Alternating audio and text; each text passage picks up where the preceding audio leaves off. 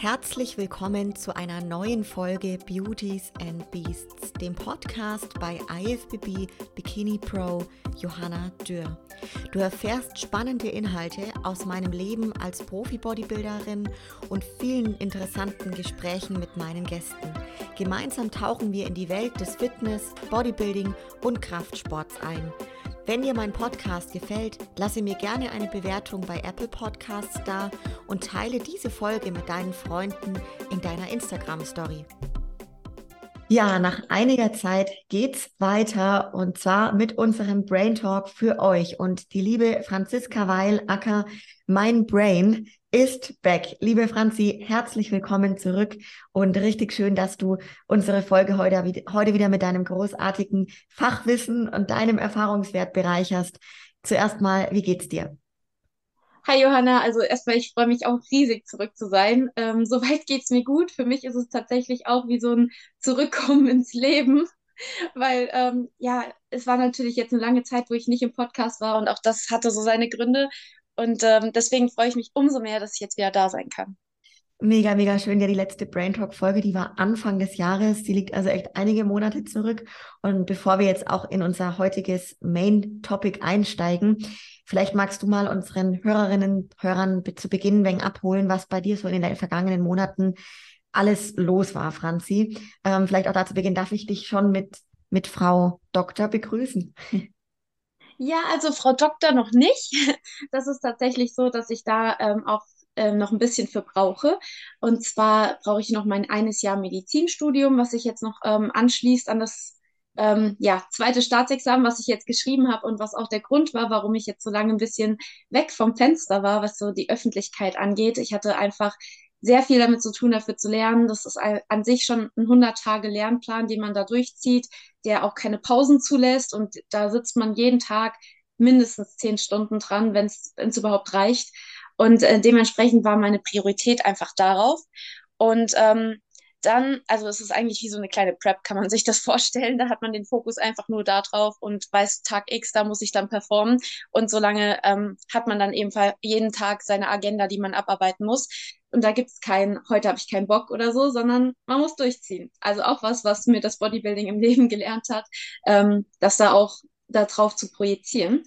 Und ähm, mit dem Doktortitel brauche ich noch meine Doktorarbeit, die ich jetzt parallel ja auch noch schreibe. Das ist tatsächlich was, was viele nicht wissen, dass man äh, mit einem abgeschlossenen Medizinstudium nicht automatisch einen Doktortitel führen darf. Das ist ein akademischer Grad. Dafür muss man eine Doktorarbeit verfassen.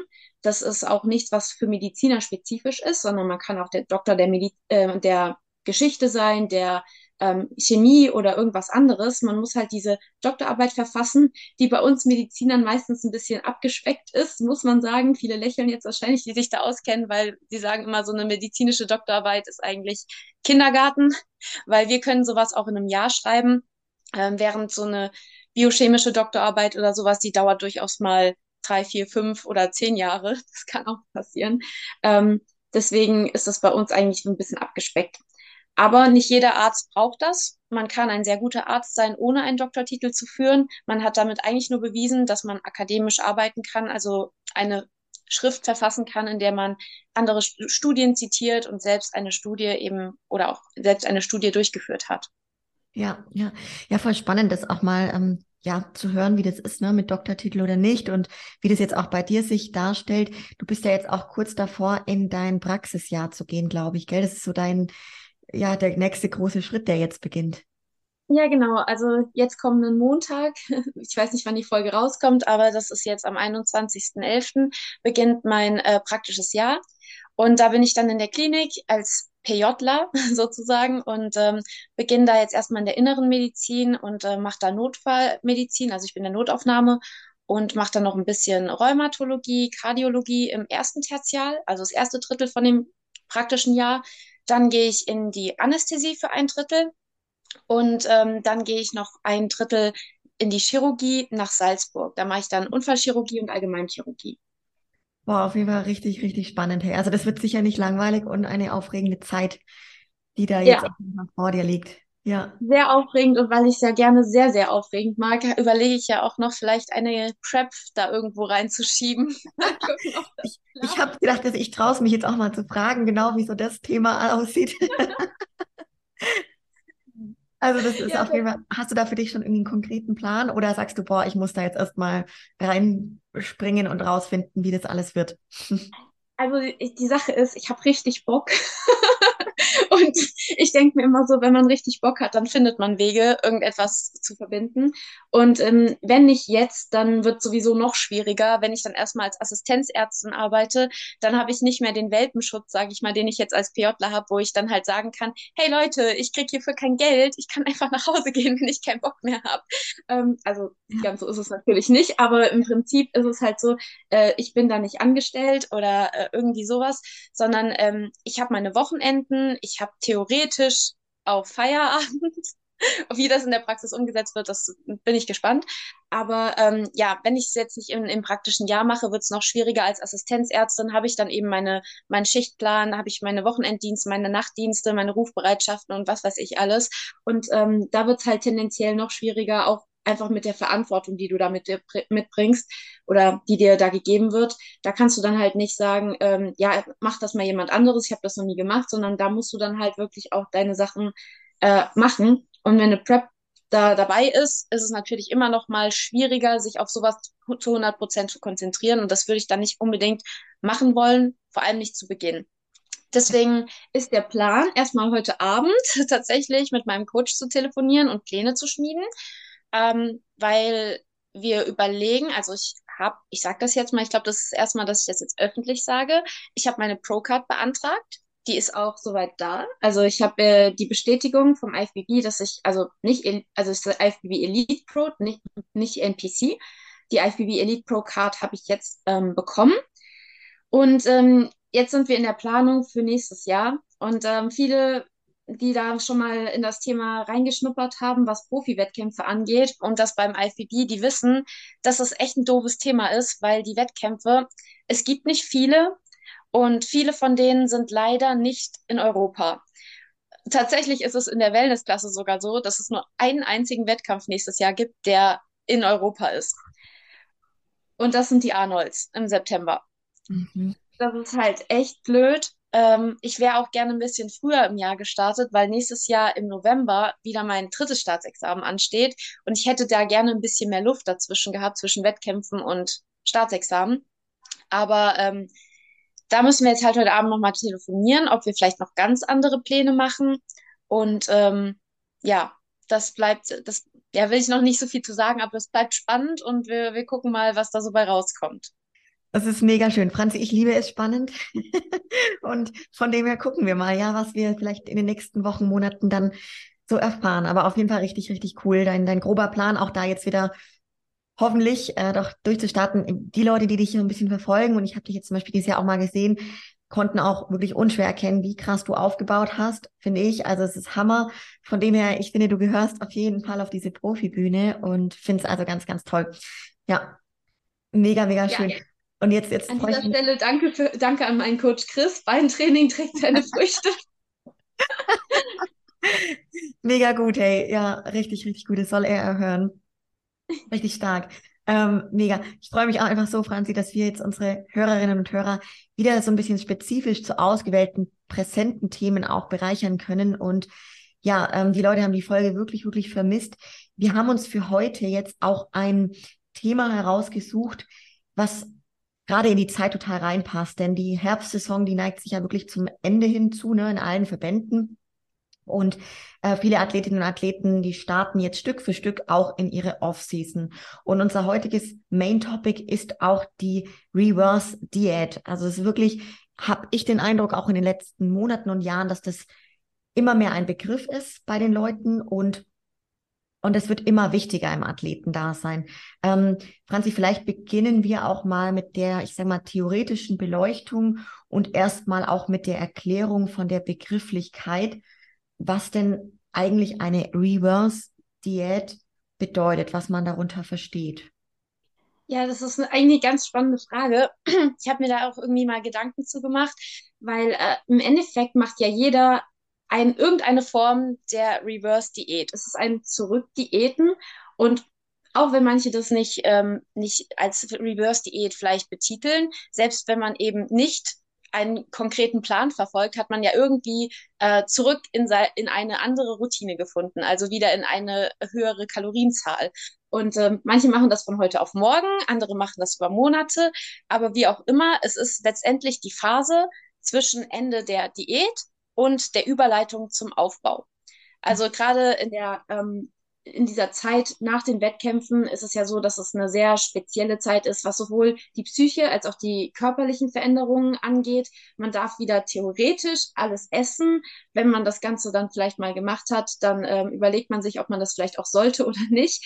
Ähm, aber es ist auch eine sehr, sehr sensible Phase, was, die Muskel, was den Muskelaufbau angeht.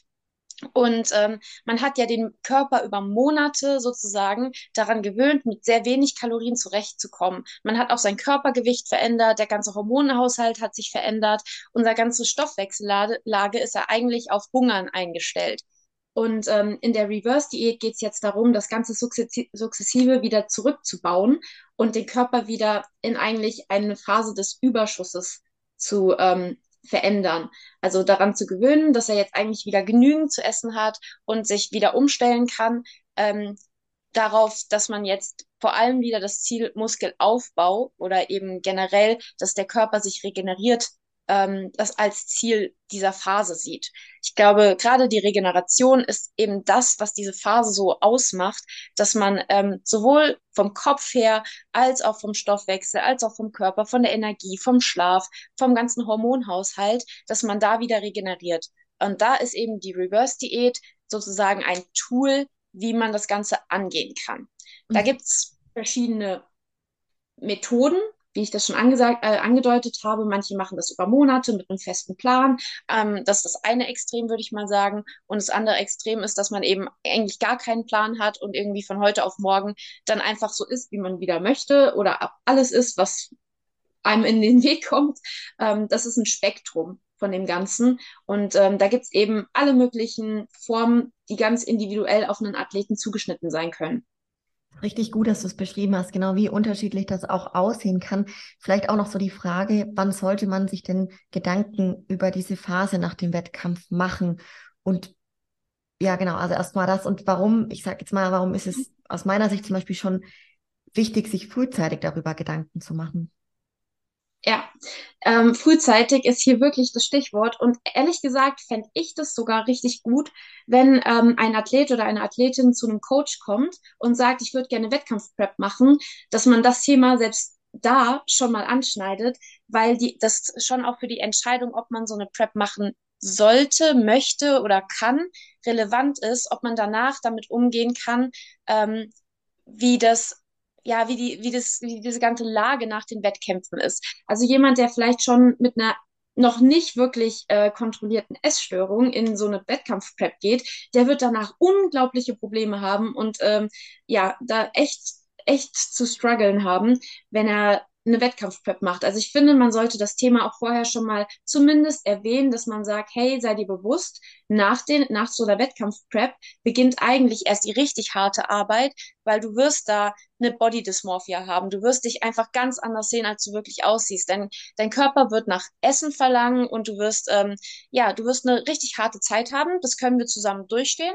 Aber du musst dir bewusst sein, dass äh, die Diät nach der Diät, also die Reverse-Diät, fast noch härter sein wird als die Diät selbst. Mhm. Und ähm, das fände ich richtig cool, wenn das Coaches tatsächlich vorher auch schon mal zumindest erwähnen. Man muss da ja noch nicht komplett alles drüber aufklären, auch noch keinen Plan machen, wie das Ganze aussehen soll oder so, aber zumindest mal erwähnen. Und ich finde spätestens, allerspätestens, ein paar Wochen vor dem letzten Wettkampf sollte man sich wirklich schon mal mit dem ähm, Athleten hinsetzen und einen Plan machen, der äh, auch für den Athleten umsetzbar ist, ähm, um nach dem letzten Wettkampf das zu vermeiden, dass äh, jemand, ich sag mal so, handelt, wie er es nicht möchte. Manche sagen ja bewusst, ich möchte nach dem nächsten, letzten Wettkampf überhaupt keinen Plan mehr haben. Ich möchte einfach das essen, was ich will. Mir ist auch egal, ob ich danach irgendwie total scheiße aussehe, voller Wasser bin und es mir hundeelend geht. Manche brauchen das einfach, die möchten das so. Und ähm, ich finde aber, wenn jemand dann eben sagt, nee, ich hätte gern irgendwie einen Plan, woran ich mich halten kann. Ich möchte nicht, dass, dass mir das passiert, dann ähm, sollte man sich mal spätestens so zwei Wochen vor dem letzten Wettkampf mit dem Coach hinsetzen, einen Plan machen, der ganz individuell ist. Der kann ja so sein, hey, du darfst zwei, drei Tage ein bisschen frei essen und danach fangen wir wieder an. Oder wie auch immer, auf jeden Fall vor dem letzten Wettkampf schon einen Plan machen, wie es danach weitergeht. Finde ich einen richtig guten Punkt. Das ist so entscheidend, wie derjenige sich auch schon vorher darauf einstellen kann, da, ne? Zumal, wenn er zum Beispiel noch nie sowas gemacht hat. Also sehr gut, dass du das auch erwähnst. Wie bist denn du mit deinen Coaches bisher vorgegangen in der Praxis? Also welche Erfahrungen hast du hier selber gemacht? Ja, also die klassische Erfahrung von ähm, der ersten Saison war natürlich, also mein Coach hatte damals gesagt, nach der deutschen Meisterschaft, hey, du kannst essen, was du willst, du hast es dir verdient, hau richtig rein. So, der hat es eigentlich noch ein bisschen so befeuert, weil ich, keine Ahnung, das war jetzt gar nicht böse gemeint oder sowas, sondern der hat wahrscheinlich einfach gedacht, ach, jetzt darfst du endlich mal wieder essen, ne, die Arme. Und ähm, das habe ich mir dann halt auch tatsächlich gegönnt. Und ich weiß noch, ich bin damals von der Deutschen von Bochum nach Frankfurt nach Hause gefahren und wir hatten damals einen riesigen so einen Jutebeutel voll mit Proteinriegeln bekommen. Und ich glaube, ich habe auf der Fahrt irgendwie jeden Riegel mal aufgemacht und probiert, nachdem ich schon da beim Frühstücksbuffet gegessen hatte. Und ach, keine Ahnung, dann kam ich zu Hause an, dann hatten meine Eltern schon Essen gemacht, weil die ja wussten, ich freue mich auf dies und das und so. Und ich glaube, ich habe den ganzen Tag nur mit Essen verbracht und äh, auch die nächsten Tage nur mit Essen verbracht. Und dementsprechend bin ich dann so voll mit Wasser gelaufen, dass ich echt meine Knöchel nicht mehr gesehen habe. Es ging mir hundeelend, ich hatte Herzrasen. Ähm, ich habe mich im Spiegel gesehen, habe gedacht, ach du Scheiße, was ist passiert? Also so ein, zwei Tage geht es ja fast noch. Ja, da wird man halt prall und richtig voll und adrig. Aber dann geht das ganze Wasser aus den Gefäßen raus ins Gewebe und dann sieht man halt aus wie ein Schwamm. Und ähm, so wie so ein richtig vollgelaufener Schwamm, so fühlt man sich auch. Also es schnürt einem alles ein, die Socken. Ähm, ich habe damals nicht mehr in meine Schuhe gepasst, weil die meine Füße so dick waren. Es hat einfach nur alles wehgetan. Und ähm, dann habe ich auch wirklich gesagt, so niemals wieder, wenn man irgendwie nach einer Woche ähm, Off-Season sozusagen nicht, nicht mehr sieht, dass man jemals eine Diät gemacht hat, dann das wollte ich nicht mehr. Auf gar keinen Fall. Und in meiner zweiten Saison war tatsächlich beim gleichen Coach. Aber da habe ich mir dann halt selber gesagt, okay, ich muss mir vorher Gedanken machen, ich brauche einen Plan und ähm, ich mache das so und so. Ich habe zwei Stellschrauben, ich habe sozusagen die Ernährung und ich habe das Cardio. Das habe ich nämlich auch beim ersten Mal gemacht. Ich habe von heute auf morgen mein Cardio komplett sein lassen, weil ich hatte da keinen Bock mehr drauf. Mhm. Und ähm, ja, und das habe ich in der zweiten Prep dann sozusagen anders gemacht. Ich habe dann schon, ich habe nach den Wettkämpfen was gegessen, habe das aber mit mehr Genuss gemacht auch einfach ähm, und ähm, das Essen an sich genossen, nicht nur das viele Essen, sondern das gute Essen, das ausgewählte Essen und ähm, hatte mich da viel besser unter Kontrolle. Hab mir da aber auch damals eine Woche nach der Deutschen ein Shooting geplant, was für mich damals äh, tatsächlich ein, eine, eine Möglichkeit war, um mich sozusagen zu motivieren, ähm, den Plan, den ich mir vorher gemacht habe, auch wirklich umzusetzen, weil ich natürlich in dem Shooting auf keinen Fall so aussehen wollte, wie ich eine Woche nach der ersten Prep ausgesehen habe. Und ähm, ich glaube, damals war ich bei diesem Shooting wahrscheinlich sogar leaner als auf der deutschen Meisterschaft selbst. also da war ich wirklich echt richtig streifig. Ähm, deswegen, das, äh, das war, für mich war das ein perfektes Tool. Das kann nicht bei jedem funktionieren oder man muss halt die richtige Motivation dazu haben, dann halt auch das weiter durchzuziehen. Und ähm, so habe ich dann auch ähm, in der Zeit dann meinen damaligen Freund kennengelernt und der kam auch gerade aus der Prep. Und dann hat man natürlich zusammen das Ganze nochmal umgesetzt, was auch ein Riesenvorteil war, weil man sich halt irgendwie so ein bisschen gegenseitig motiviert hat und gepusht hat und aber auch gesagt hat, hey du, jetzt ist langsam mal gut mit Form halten. Du musst jetzt schon mal gucken, dass dein Gewicht wieder hochgeht. Und ähm, in der Zeit habe ich dann auch meinen Coach gewechselt. Ich bin damit zu seinem Coach gegangen. Und ähm, der hat das dann halt auch nochmal, das war eher das, was ich dann damals gebraucht habe. Ich war dann fast wieder zu kontrolliert, dass ich ähm, auf mein Gewicht geachtet habe, dass es eigentlich nicht schnell genug nach oben gegangen ist. Und da dann habe ich dann den Coach gebraucht, um zu sagen, so, wir erhöhen jetzt mal, du isst jetzt mal 50 Gramm Reis mehr oder du isst jetzt davon mal mehr.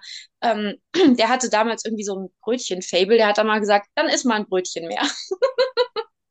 und ähm, ja, und dann ähm, ging das eben sozusagen seinen Weg und ich habe dann eigentlich auch echt also ich war dann richtig zufrieden, wie ich das damals gemacht habe. Und dann kam halt Corona, das, äh, das war dann ein bisschen nervig.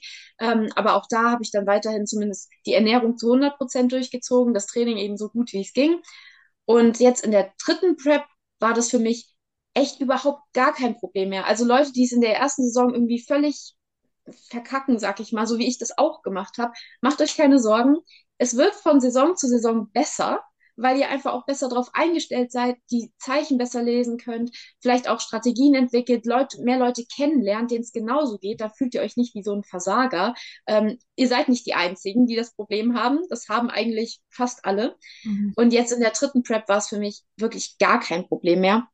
Und da, ähm, da äh, habe ich sozusagen einfach das gemacht, was mein Coach mir gesagt hat, beziehungsweise so ein, zwei Wochen nach der Vorbereitung wollte ich eigentlich gar nichts von meinem Coach hören. Da habe ich gesagt, ich mache einfach so mein Ding und ich esse halt meinen Plan. Aber wenn da mal irgendwas ist, was ich gern probieren will oder so, dann gönne ich mir das. Oder wenn ich mal Abendessen gehe, dann gehe ich mal Abendessen, dann ist das okay.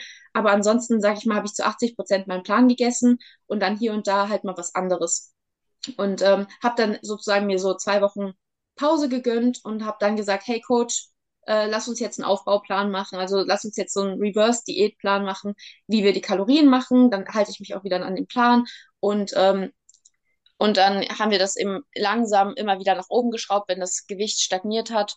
Und ja, so bin ich dann eben von, am Ende der Prep waren es immer so, ich sag mal, bei mir waren das so 1000, äh, wir haben immer zwei Low Days gemacht, 1500 Kalorien und ein High Day mit 2000 bis 2500 Kalorien. Also so kann man dann im Durchschnitt war ich dann, keine Ahnung, so bei 1700, 1800 Kalorien irgendwie so am Ende der Prep. Und dann bin ich jetzt sozusagen sukzessive im Aufbau jetzt auf meine 2800 Kalorien wieder hoch. Aber eben nicht von heute auf morgen, sondern ganz langsam über einen Zeitraum von Monaten.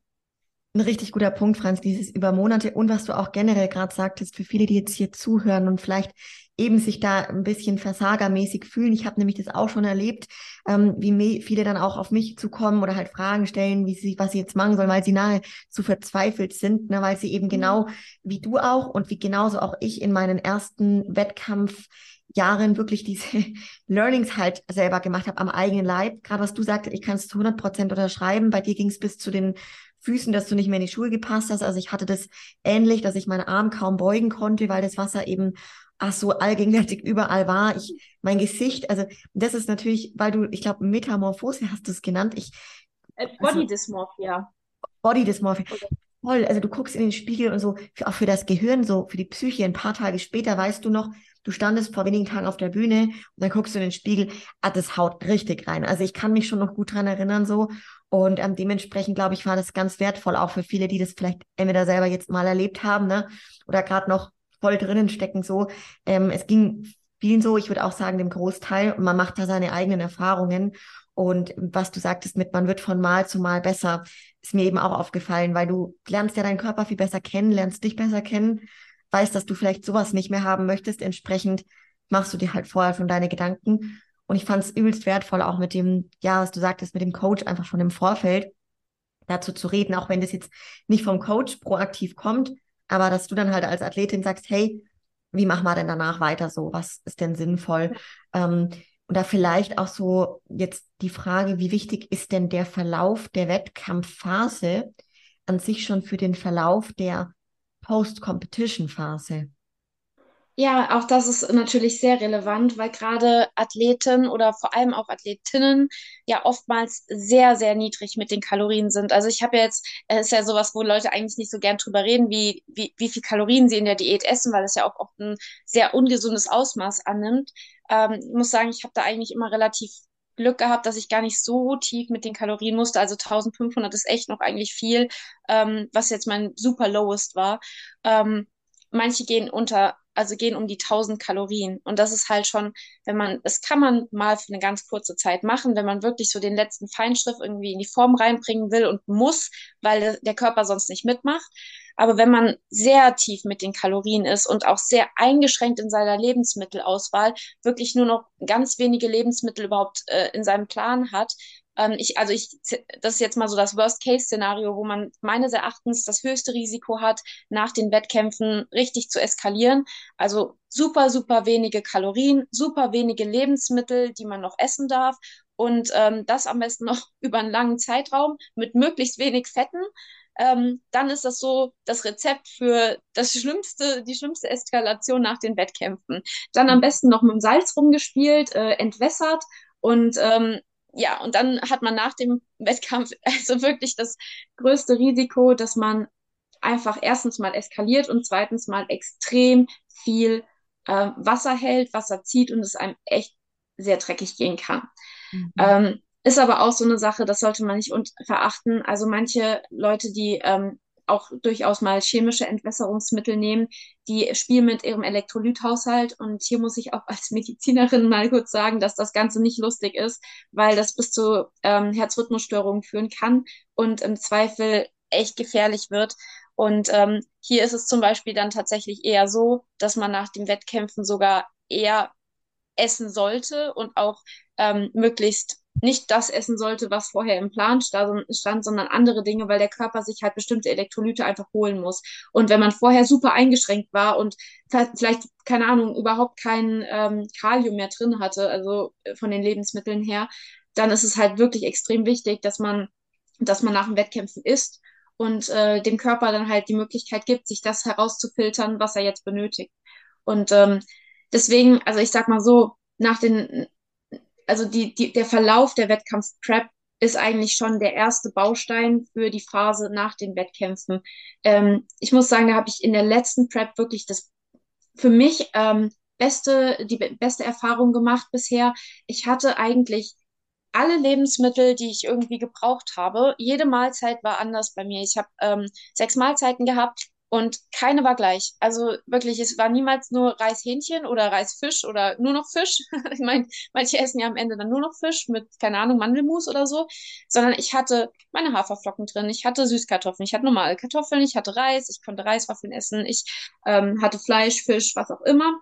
Also es, äh, ich hatte sogar noch Quark drin. Also das wirklich, ich hatte meine Erdnussbutter, dann ist alles gut. Solange Erdnussbutter da ist, ist alles gut.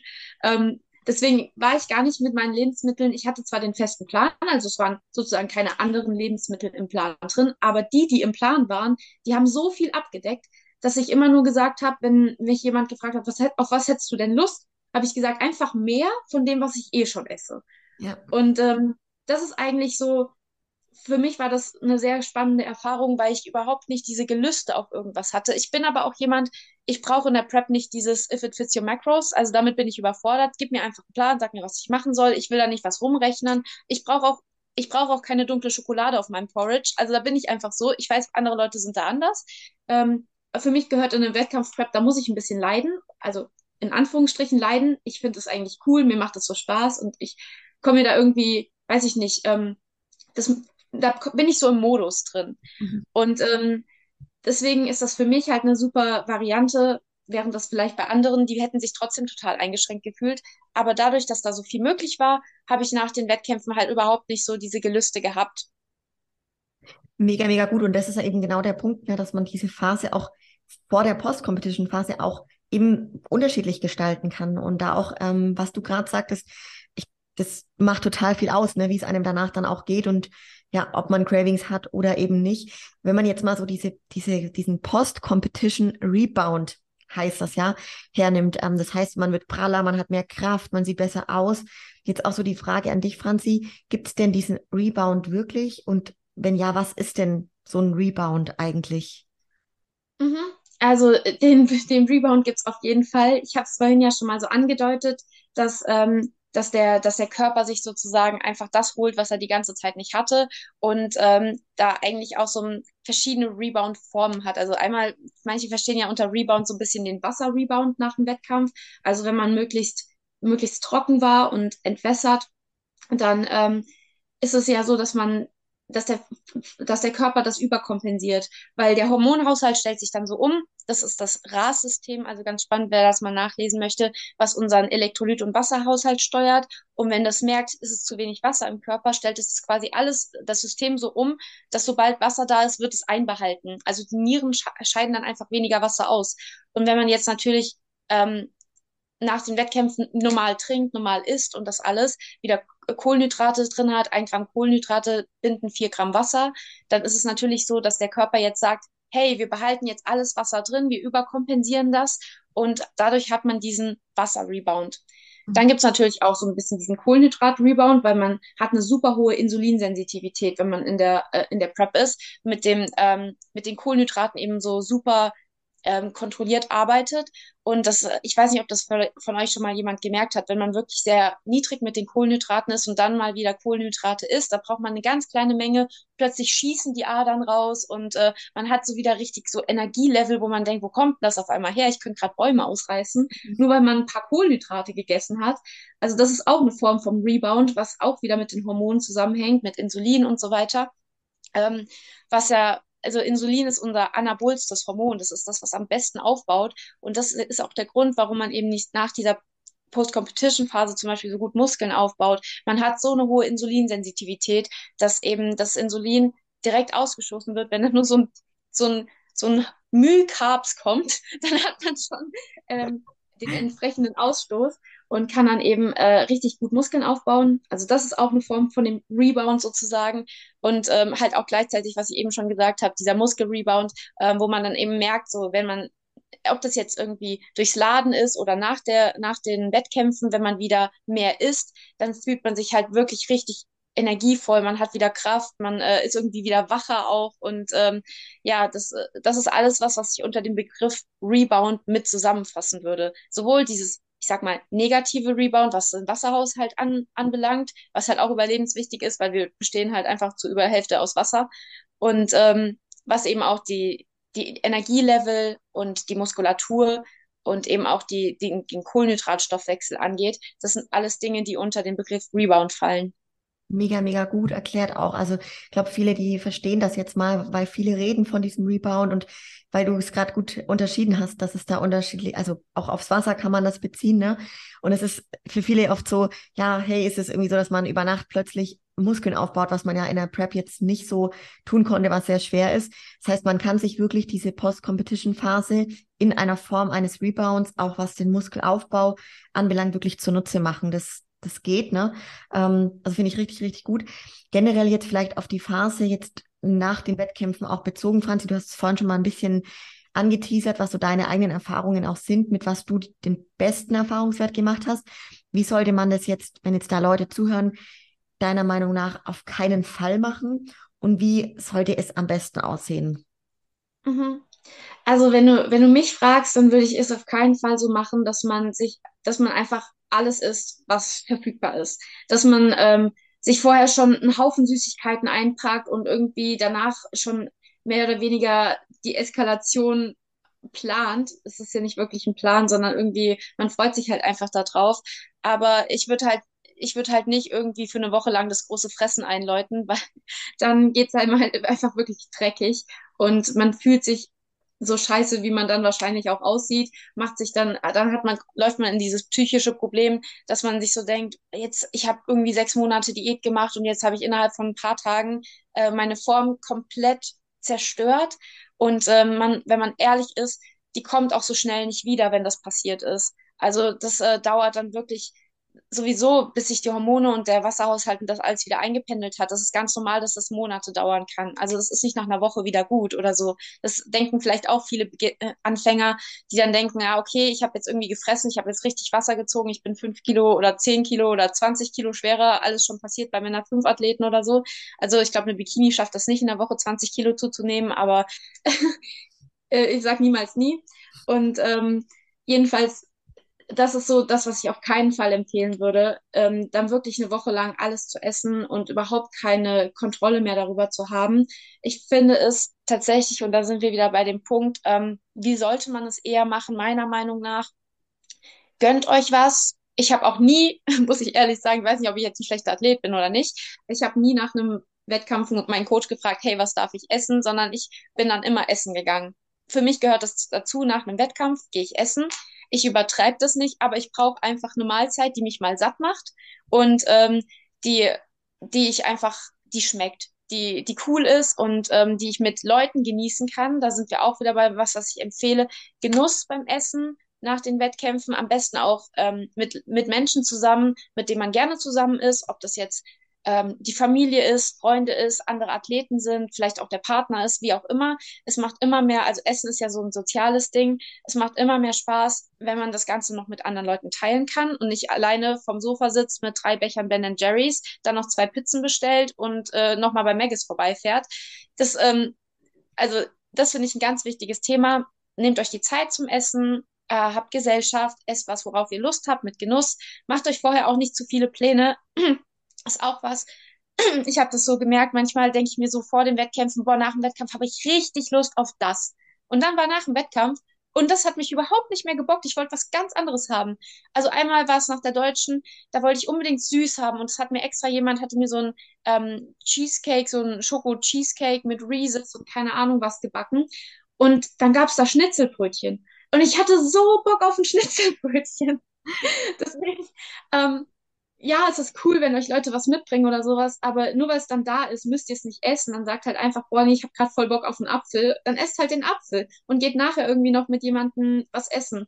Und auch da bin ich mittlerweile sehr viel entspannter geworden. Ähm, oftmals wollen die Leute zum Beispiel Burger essen gehen. Und ich mag keine Burger. Ja, kreuzigt mich, keine Ahnung, ich mag keine Burger. irgendwie viele verstehen das nicht. Aber ähm, ich gehe dann trotzdem, ich sage dann nicht, nee, wir können nicht Burger essen gehen, weil ich habe da jetzt keinen Bock drauf, sondern ganz ehrlich, ihr könnt in eurem Leben noch so viele andere Sachen essen. Ich gehe da mit Burger essen, bestelle mir mein Steak mit Süßkartoffelpommes oder sowas oder was es da auch immer gibt.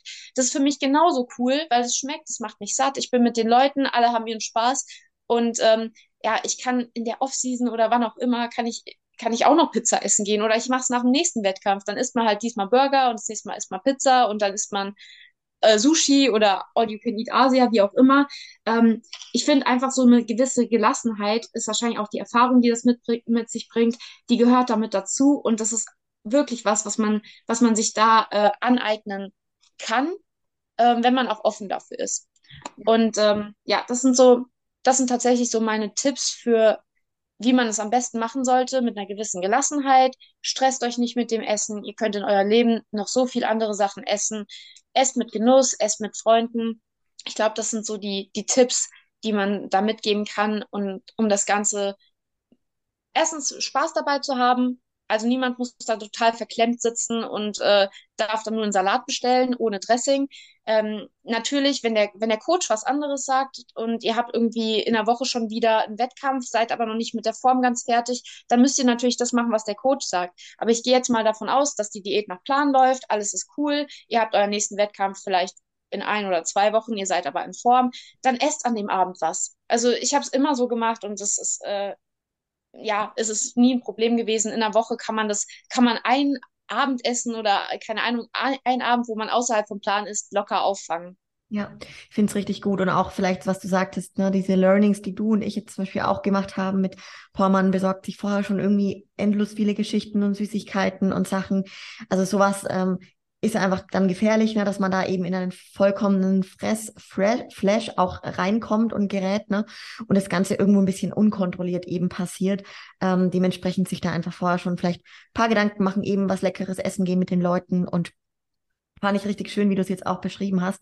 Jetzt gerade auch auf diese Reverse Diät, ähm, Franzi, nochmal, wenn wir jetzt davon ausgehen, jemand ist komplett am Ende ne, seiner Prep und jetzt startet dann wirklich auch schon bald die Off-Season. Vielleicht auch die Frage, ja, für wen ist eine Reverse geeignet? Also ich selber mhm. würde sagen, für jeden. Also ich glaube, ich würde da keine Unterschiede machen von den Athleten her, oder?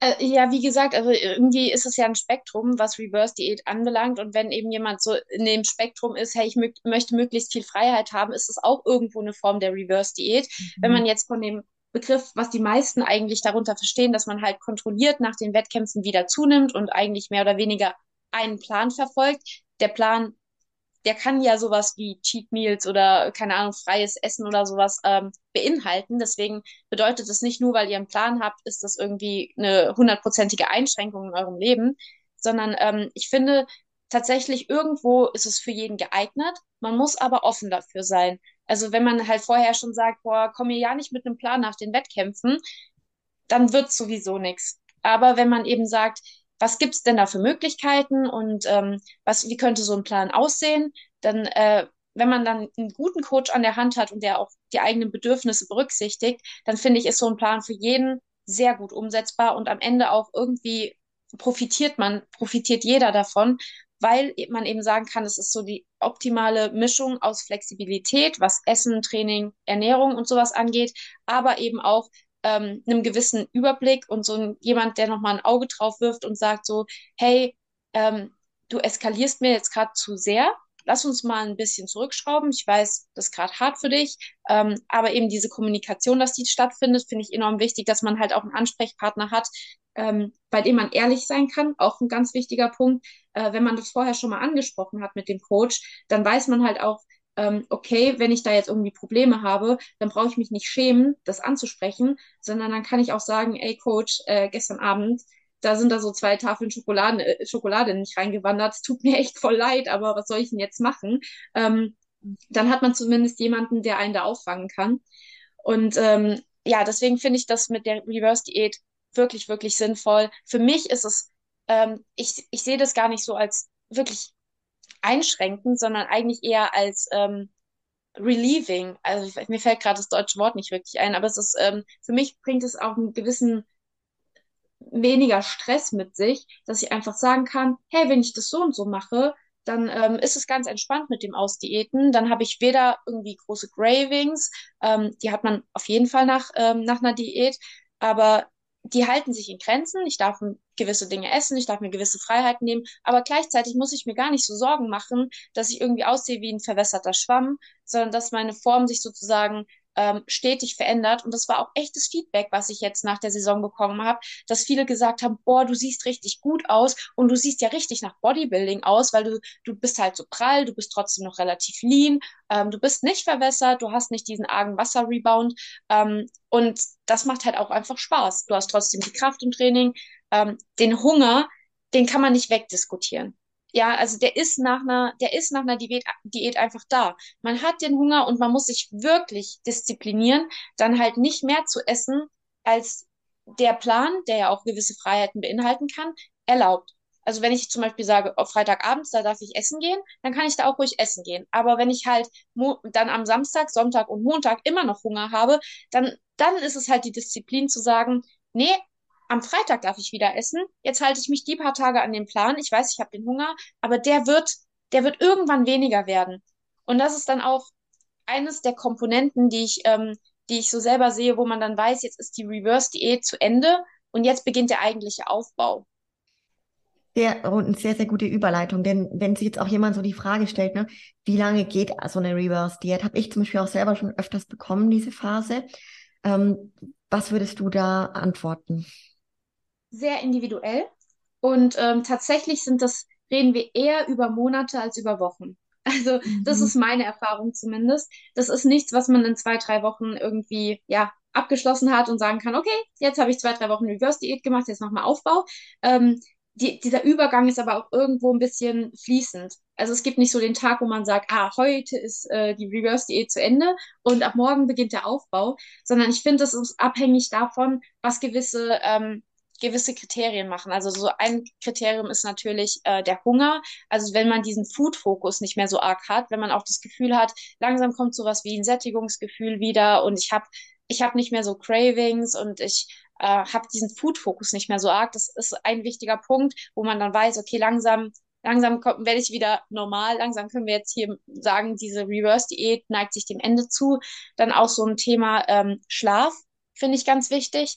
Ähm, ähm, Schlaf ist so, so ein Thema, das kann in der Diät echt leiden. Auch da habe ich zum, zum Glück ähm, nicht so die Probleme. Das Einzige, was ist, dass ich halt irgendwie viermal nachts pinkeln muss, weil man halt so viel trinkt. Mhm. Äh, aber ich kann dann immer wieder einschlafen.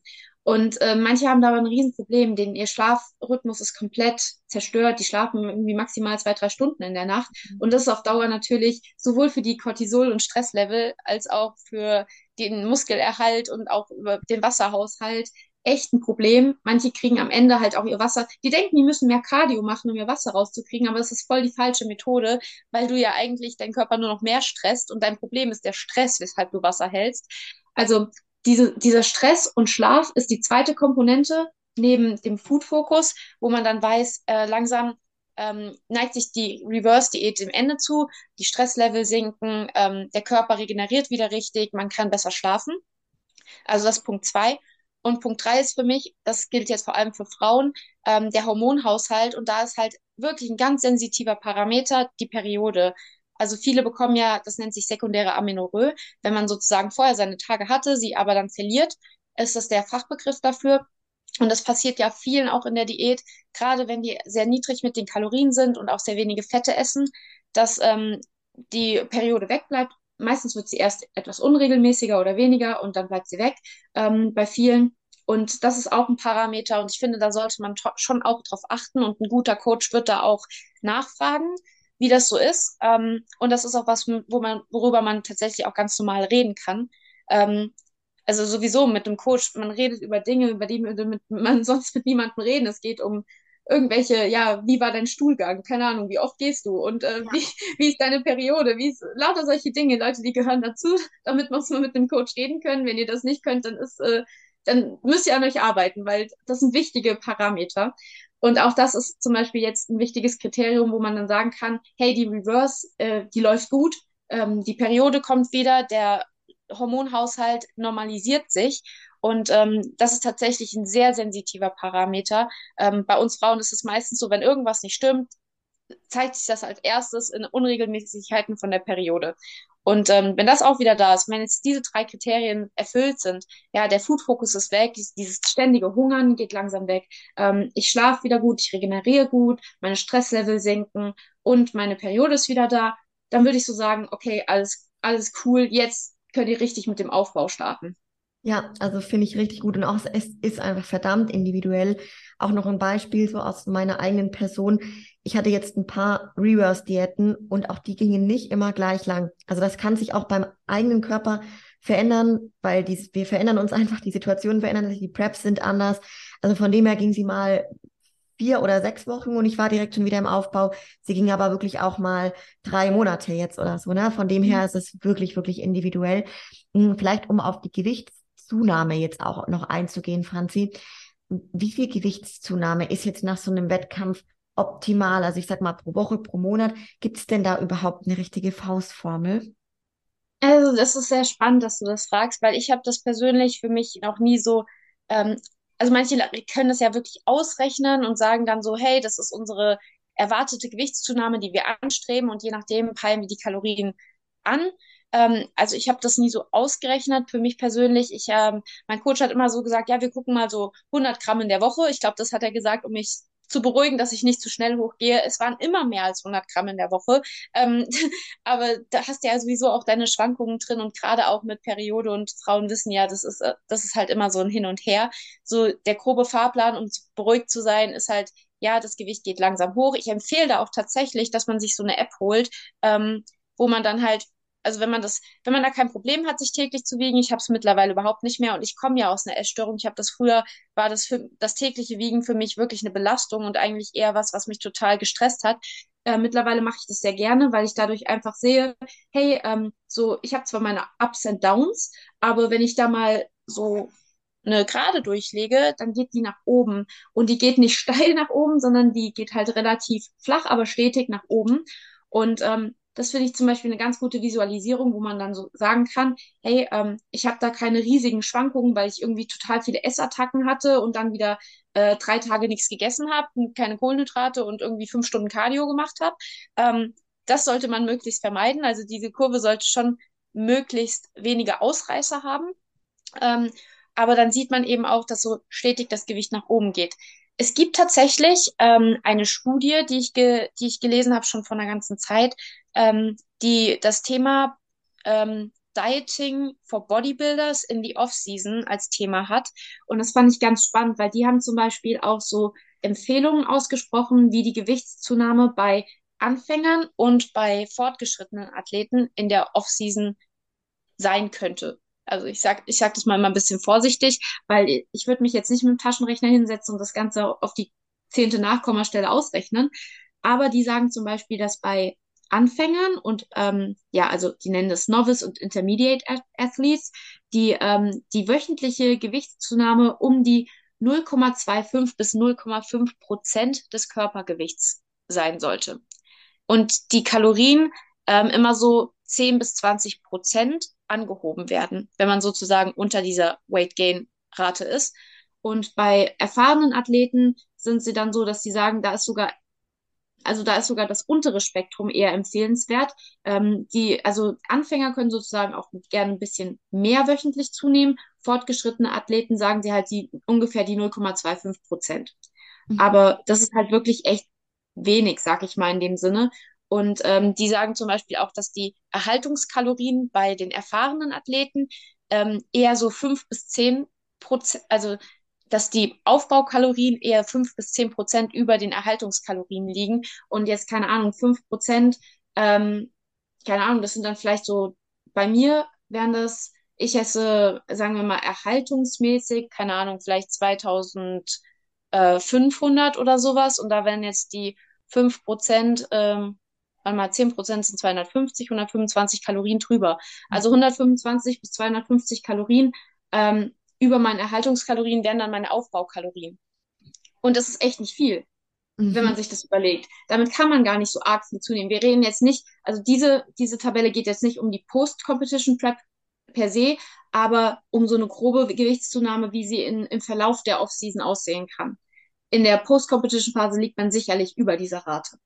Ja, also ultra, ultra spannend, weil ich tatsächlich, wo du das jetzt gerade erzählst, mit Einsteiger und Fortgeschrittenen jetzt auch wieder an meine eigene Person denke und wie mein Coach es zum Beispiel mit mir gemacht hat und wie zum Beispiel in den ersten Jahren das war. Und tatsächlich ist es automatisch, obwohl ich diese Studie niemals kannte oder auch sicher meinen Coach nicht, aber ein bisschen in diese Richtung passiert auch. Also, dass man dann wirklich merkt, irgendwann, ich glaube einfach auch für mich jetzt aus der logischen Konsequenz, wie ich jetzt das mir beschreiben könnte, irgendwann ist einfach ja das Muskelvolumen ein anderes. So, du hast ja dann schon die längere Jahre wirklich ordentlich trainiert und hast eine andere Muskelqualität auch aufzuweisen und brauchst halt nicht mehr diesen großen Überschuss, ne, um da wirklich genau. Volumen ranzukriegen, ne, dass es funktioniert.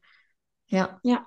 Das ist ultra ja, spannend. Also, das ist in der Wissenschaft auch wirklich, hätte ich tatsächlich auch nicht vermutet, dass es dazu wirklich sehr konkret auf die Bodybuilder jetzt gemünzt ähm, so, ein, so ein Paper gibt. Ja. Aber weißt du, das ist tatsächlich was, was ich schon total oft erlebt habe, auch in meinem Medizinstudium, dass viele Dinge, die einfach viele Coaches aus Erfahrung so machen, ähm, die haben tatsächlich irgendwie auch einen wissenschaftlichen Hintergrund, ohne dass die Leute, die das einfach umsetzen, überhaupt wissen, dass das wissenschaftlich sozusagen ähm, erforscht wurde. Und ähm, vielleicht, also nachgewiesen ist halt immer so schwierig, weil man hat nie wirklich einen Beweis für etwas, nur halt ja, entsprechend, die Studienlage ist halt entsprechend, dass es Hinweise sozusagen gibt, dass es so und so ist. Ähm, letztendlich einen Beweis gibt es natürlich nicht. Und da geht es ja auch immer um ähm, eine Stichprobe, die auf, den, auf die individuelle Person ja gar nicht zu 100 Prozent zutreffen kann.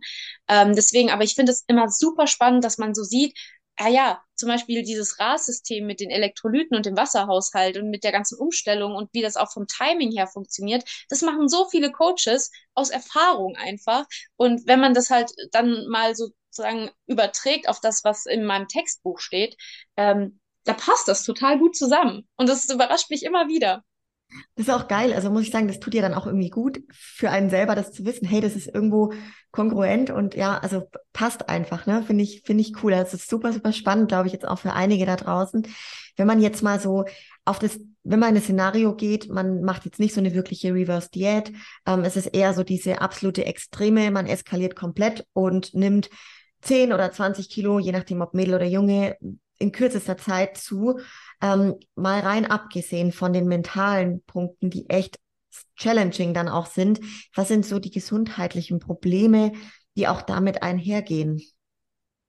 Also ich glaube, primär reden wir hier vor allem vom Herz-Kreislauf-System, weil einfach dieser Volumenüberschuss, der da, dadurch da ähm, vorhanden ist. Also ich meine, also eigentlich ist so irgendwie jedes System total überfordert, sowohl dein, ähm, dein ähm, Gastrointestinaltrakt, also Magen-Darm-Trakt und sowas, der ist natürlich erstmal hardcore überfordert, weil da viel zu viel angeflutet wird und ähm, der ist über seiner Kapazitätsgrenze. Dann ist halt auch sozusagen so eine Sache, ähm, also meistens ist man dann, also wenn man da wirklich eskaliert, äh, isst man auch viel mehr Zucker, als äh, überhaupt der, also die Nierenschwelle ausscheiden kann. Das heißt, der Blutzucker erhöht sich halt in einem Maße, dass ähm, jenseits von Gut und Böse ist. Insulin kommt da überhaupt nicht hinterher, um den Blutzucker zu senken. Also ich habe dann auch schon von Leuten gehört, die das gemessen haben, die dann irgendwie ein BZ von 600 hatten oder so. Also das ist wirklich nicht gesund. Da kommt man dann in die, in die Richtung Carb-Koma. Also das ist ja auch so ein Begriff, den man vielleicht schon mal gehört hat, wo es dann halt wirklich so ist, dass man einfach nur extrem müde wird, der Atemantrieb ist echt schlecht und das ist wirklich sowas, wo man echt in komatöse Zustände rutschen könnte, ähm, wenn man es komplett übertreibt. Und dann eben auch alleine dieses, diese Wasservolumen, das Herzrasen, was damit äh, involviert ist, dann kann es sein, wenn man dann halt entsprechend ähm, die Elektrolyte durcheinander bringt, dass man wirklich auch Herzrhythmusstörungen und sowas bekommen kann. Ich sag mal so, das ist ein Extrem und es ist auch sehr selten, dass das passiert. Also jemand, der jetzt irgendwie gefressen hat, einmal, der muss jetzt keine Angst haben, dass er einen Herzinfarkt bekommt oder irgendwie so. Aber ähm, es sind halt einfach schon wirklich auch Risiken, die nicht zu verachten sind und ähm, die den Körper vor eine extreme Belastung stellen. Ähm, ja, ich finde, das ist, ähm, das ist irgendwie was, wo man sich schon mal irgendwie überlegen muss, will ich meinem Körper das zumuten, ähm, meinem Herz-Kreislauf-System, meinem ganzen, ja, meinem ganzen Nervensystem und eben auch, wie du schon sagtest, der Psyche, die da wahrscheinlich auch mit den größten Knacks bekommt. Mhm. Wenn ähm, man ehrlich ist und wenn man die Erfahrung mal gemacht hat, dann tut es schon, also ich kann mir niemand äh, erzählen, dass ihn das komplett kalt lässt. Also das ist, äh, kann ich mir kaum vorstellen. Voll, also definitiv. Ich glaube, das ist mitunter der größte Punkt, der einfach nur wehtut, ja, als, als Mensch so.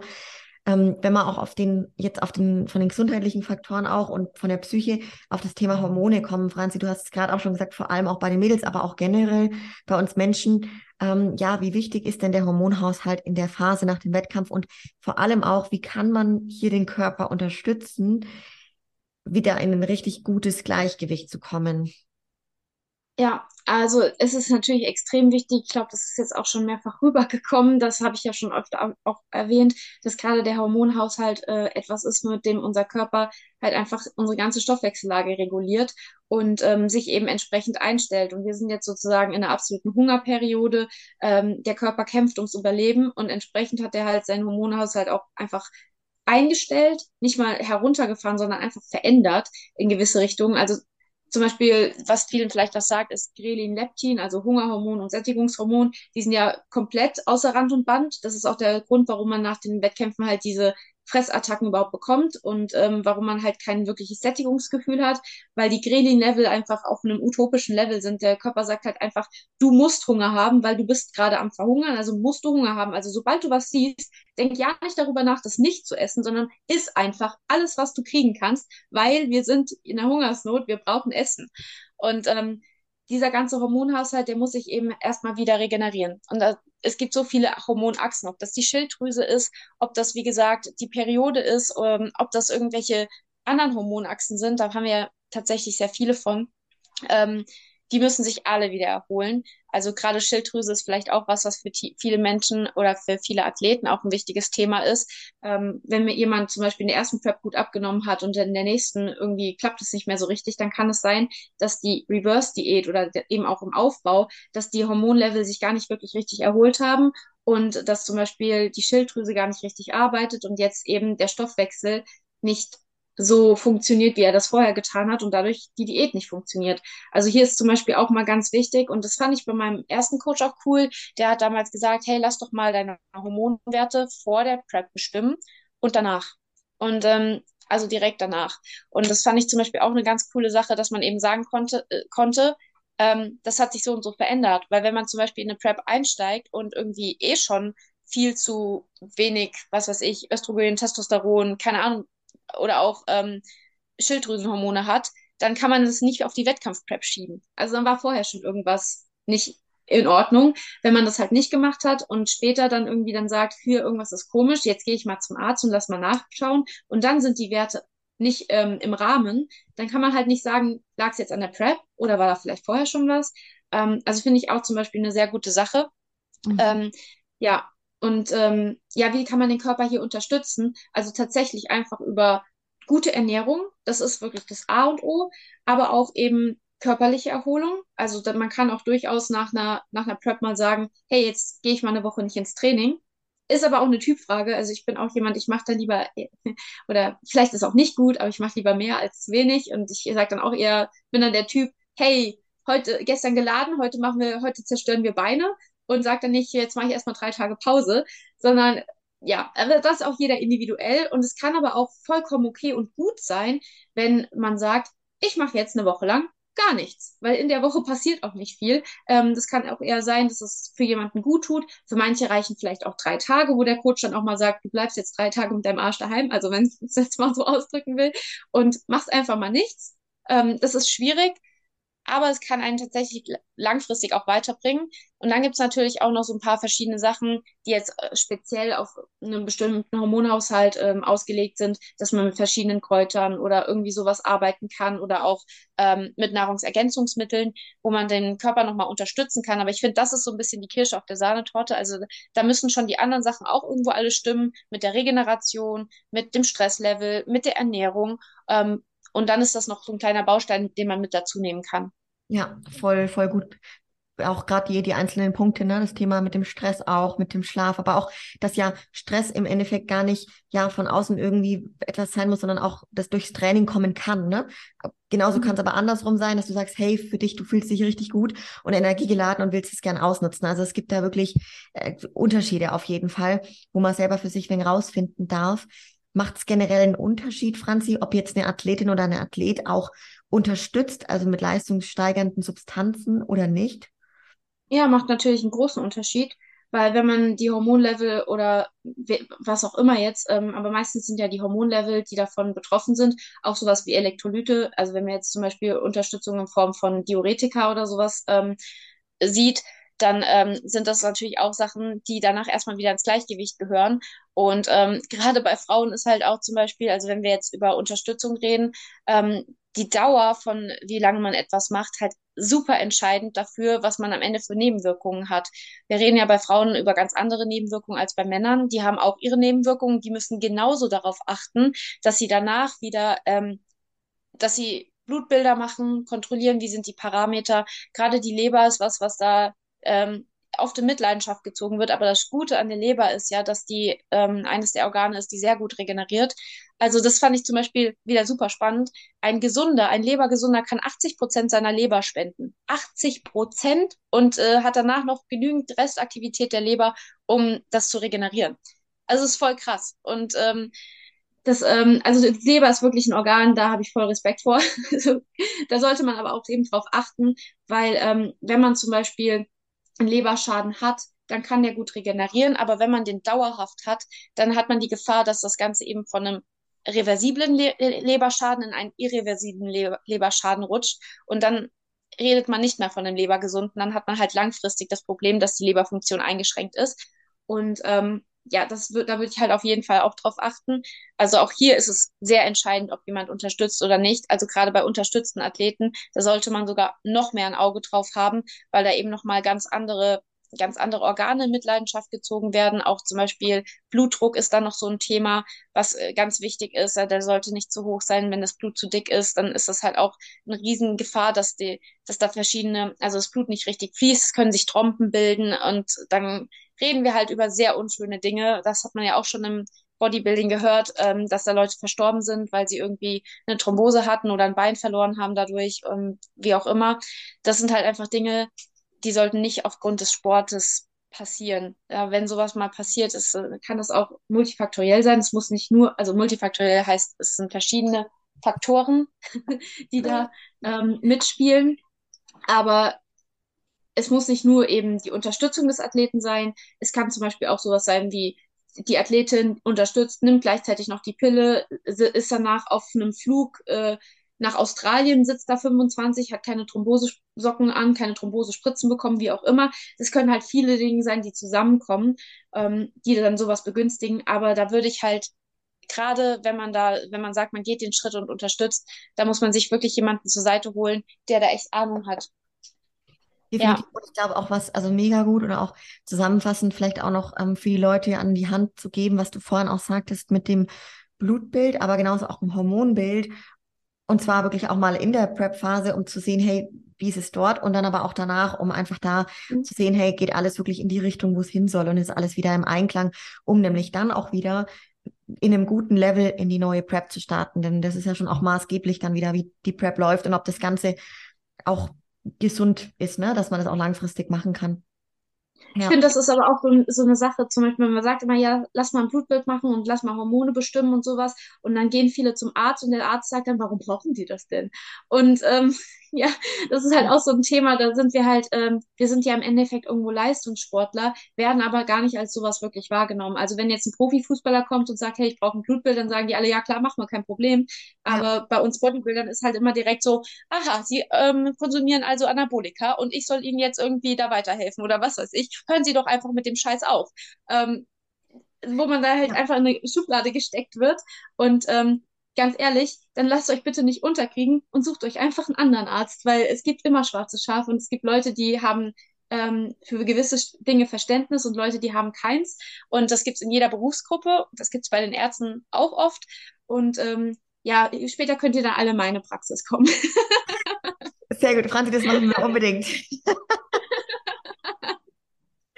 oh Mann. Nee, nee, wirklich. Aber es ist sehr, sehr gut, weil tatsächlich da ähm, hast du auf jeden Fall recht. Und gut für die Leute auf jeden Fall zu wissen, dass es mit Sicherheit einige Ärzte da draußen gibt, die da auch offen für sind und das auch für gut empfinden, wenn man das regelmäßig ähm, einfach angucken möchte auf dieser Ebene, ne? Ja, genau. Also man muss sich bewusst sein, dass man da halt oft äh, oftmals was dazu bezahlen muss, aber da sollte, also man gibt so viel Geld für die Prep aus oder für irgendwelche Cheats nach dem Wettkampf, dann lasst bitte die Cheats nach dem Wettkampf einfach weg. Ihr müsst euch nicht äh, bei Austrian Cookie Dealer zehn Cookies bestellen, dann nehmt das Geld und macht ein Blutbild. Absolut. Oh, es ist so, so wichtig, ja. Richtig guter Punkt. Wenn wir, Franzi, jetzt auch nochmal so auf den Punkt Training eingehen. Du hast jetzt gerade auch selber schon so ein bisschen berichtet, dass du eine bist, die dann auch gerne danach wirklich so diese Energie ausnutzt und wenn sie sich kraftvoll fühlt, auch einfach gerne ins Training geht, ein schweres Beintraining macht. Fand ich gerade total lustig, weil ich auch nämlich in einer der letzten Folgen mit dem Manuel Bauer so das Thema hatte und er hat so die Analogie mit einem Boxer gebracht, dass er halt gemeint hat, so ja, kein Boxer steht am nächsten Tag nach seinem Wettkampf wieder im Ring und lässt sich halt vermöbeln, in Anführungsstrichen. Ähm, und viele Bodybuilder gibt's halt, die wirklich am nächsten Tag erstmal richtig dick Beine zerstören gehen. Ne? Ähm, vielleicht generell, um da einfach mal drauf einzugehen, also möchte ich sagen, es gibt einfach die unterschiedlichsten ja, Fälle und ich zum Beispiel selber habe beides schon gemacht. Ich hatte auch schon mal eine Woche komplett Pause gemacht, weil mein Coach mir das mal angeordnet hatte in den ersten Jahren. Fand ich interessant und spannend. Für mich war es schwer, die Pause zu machen. Ich selber gehöre eher zu der Kategorie wie du jetzt, Franzi, und genieße es einfach, dass ich dann richtig Power habe. Und wenn ich die auch habe, will ich die auch ausnutzen. Und dann macht es einfach auch richtig Bock und das ist mir dann enorm viel wert. Ähm, wie, wenn man jetzt so generell sagt, auf was kann man denn in dieser Phase oder sollte man beim Training auch achten und was verändert oder wie verändert sich dieses Training denn optimal in dieser Phase? Ähm, ich muss ganz ehrlich sagen, also mein Training hat sich sowieso eigentlich immer gar nicht so arg viel verändert. Es gab so Kleinigkeiten, die sich verändert haben. Also mal abgesehen davon, dass man halt wieder mehr Kraft hat, ist das eine Thema.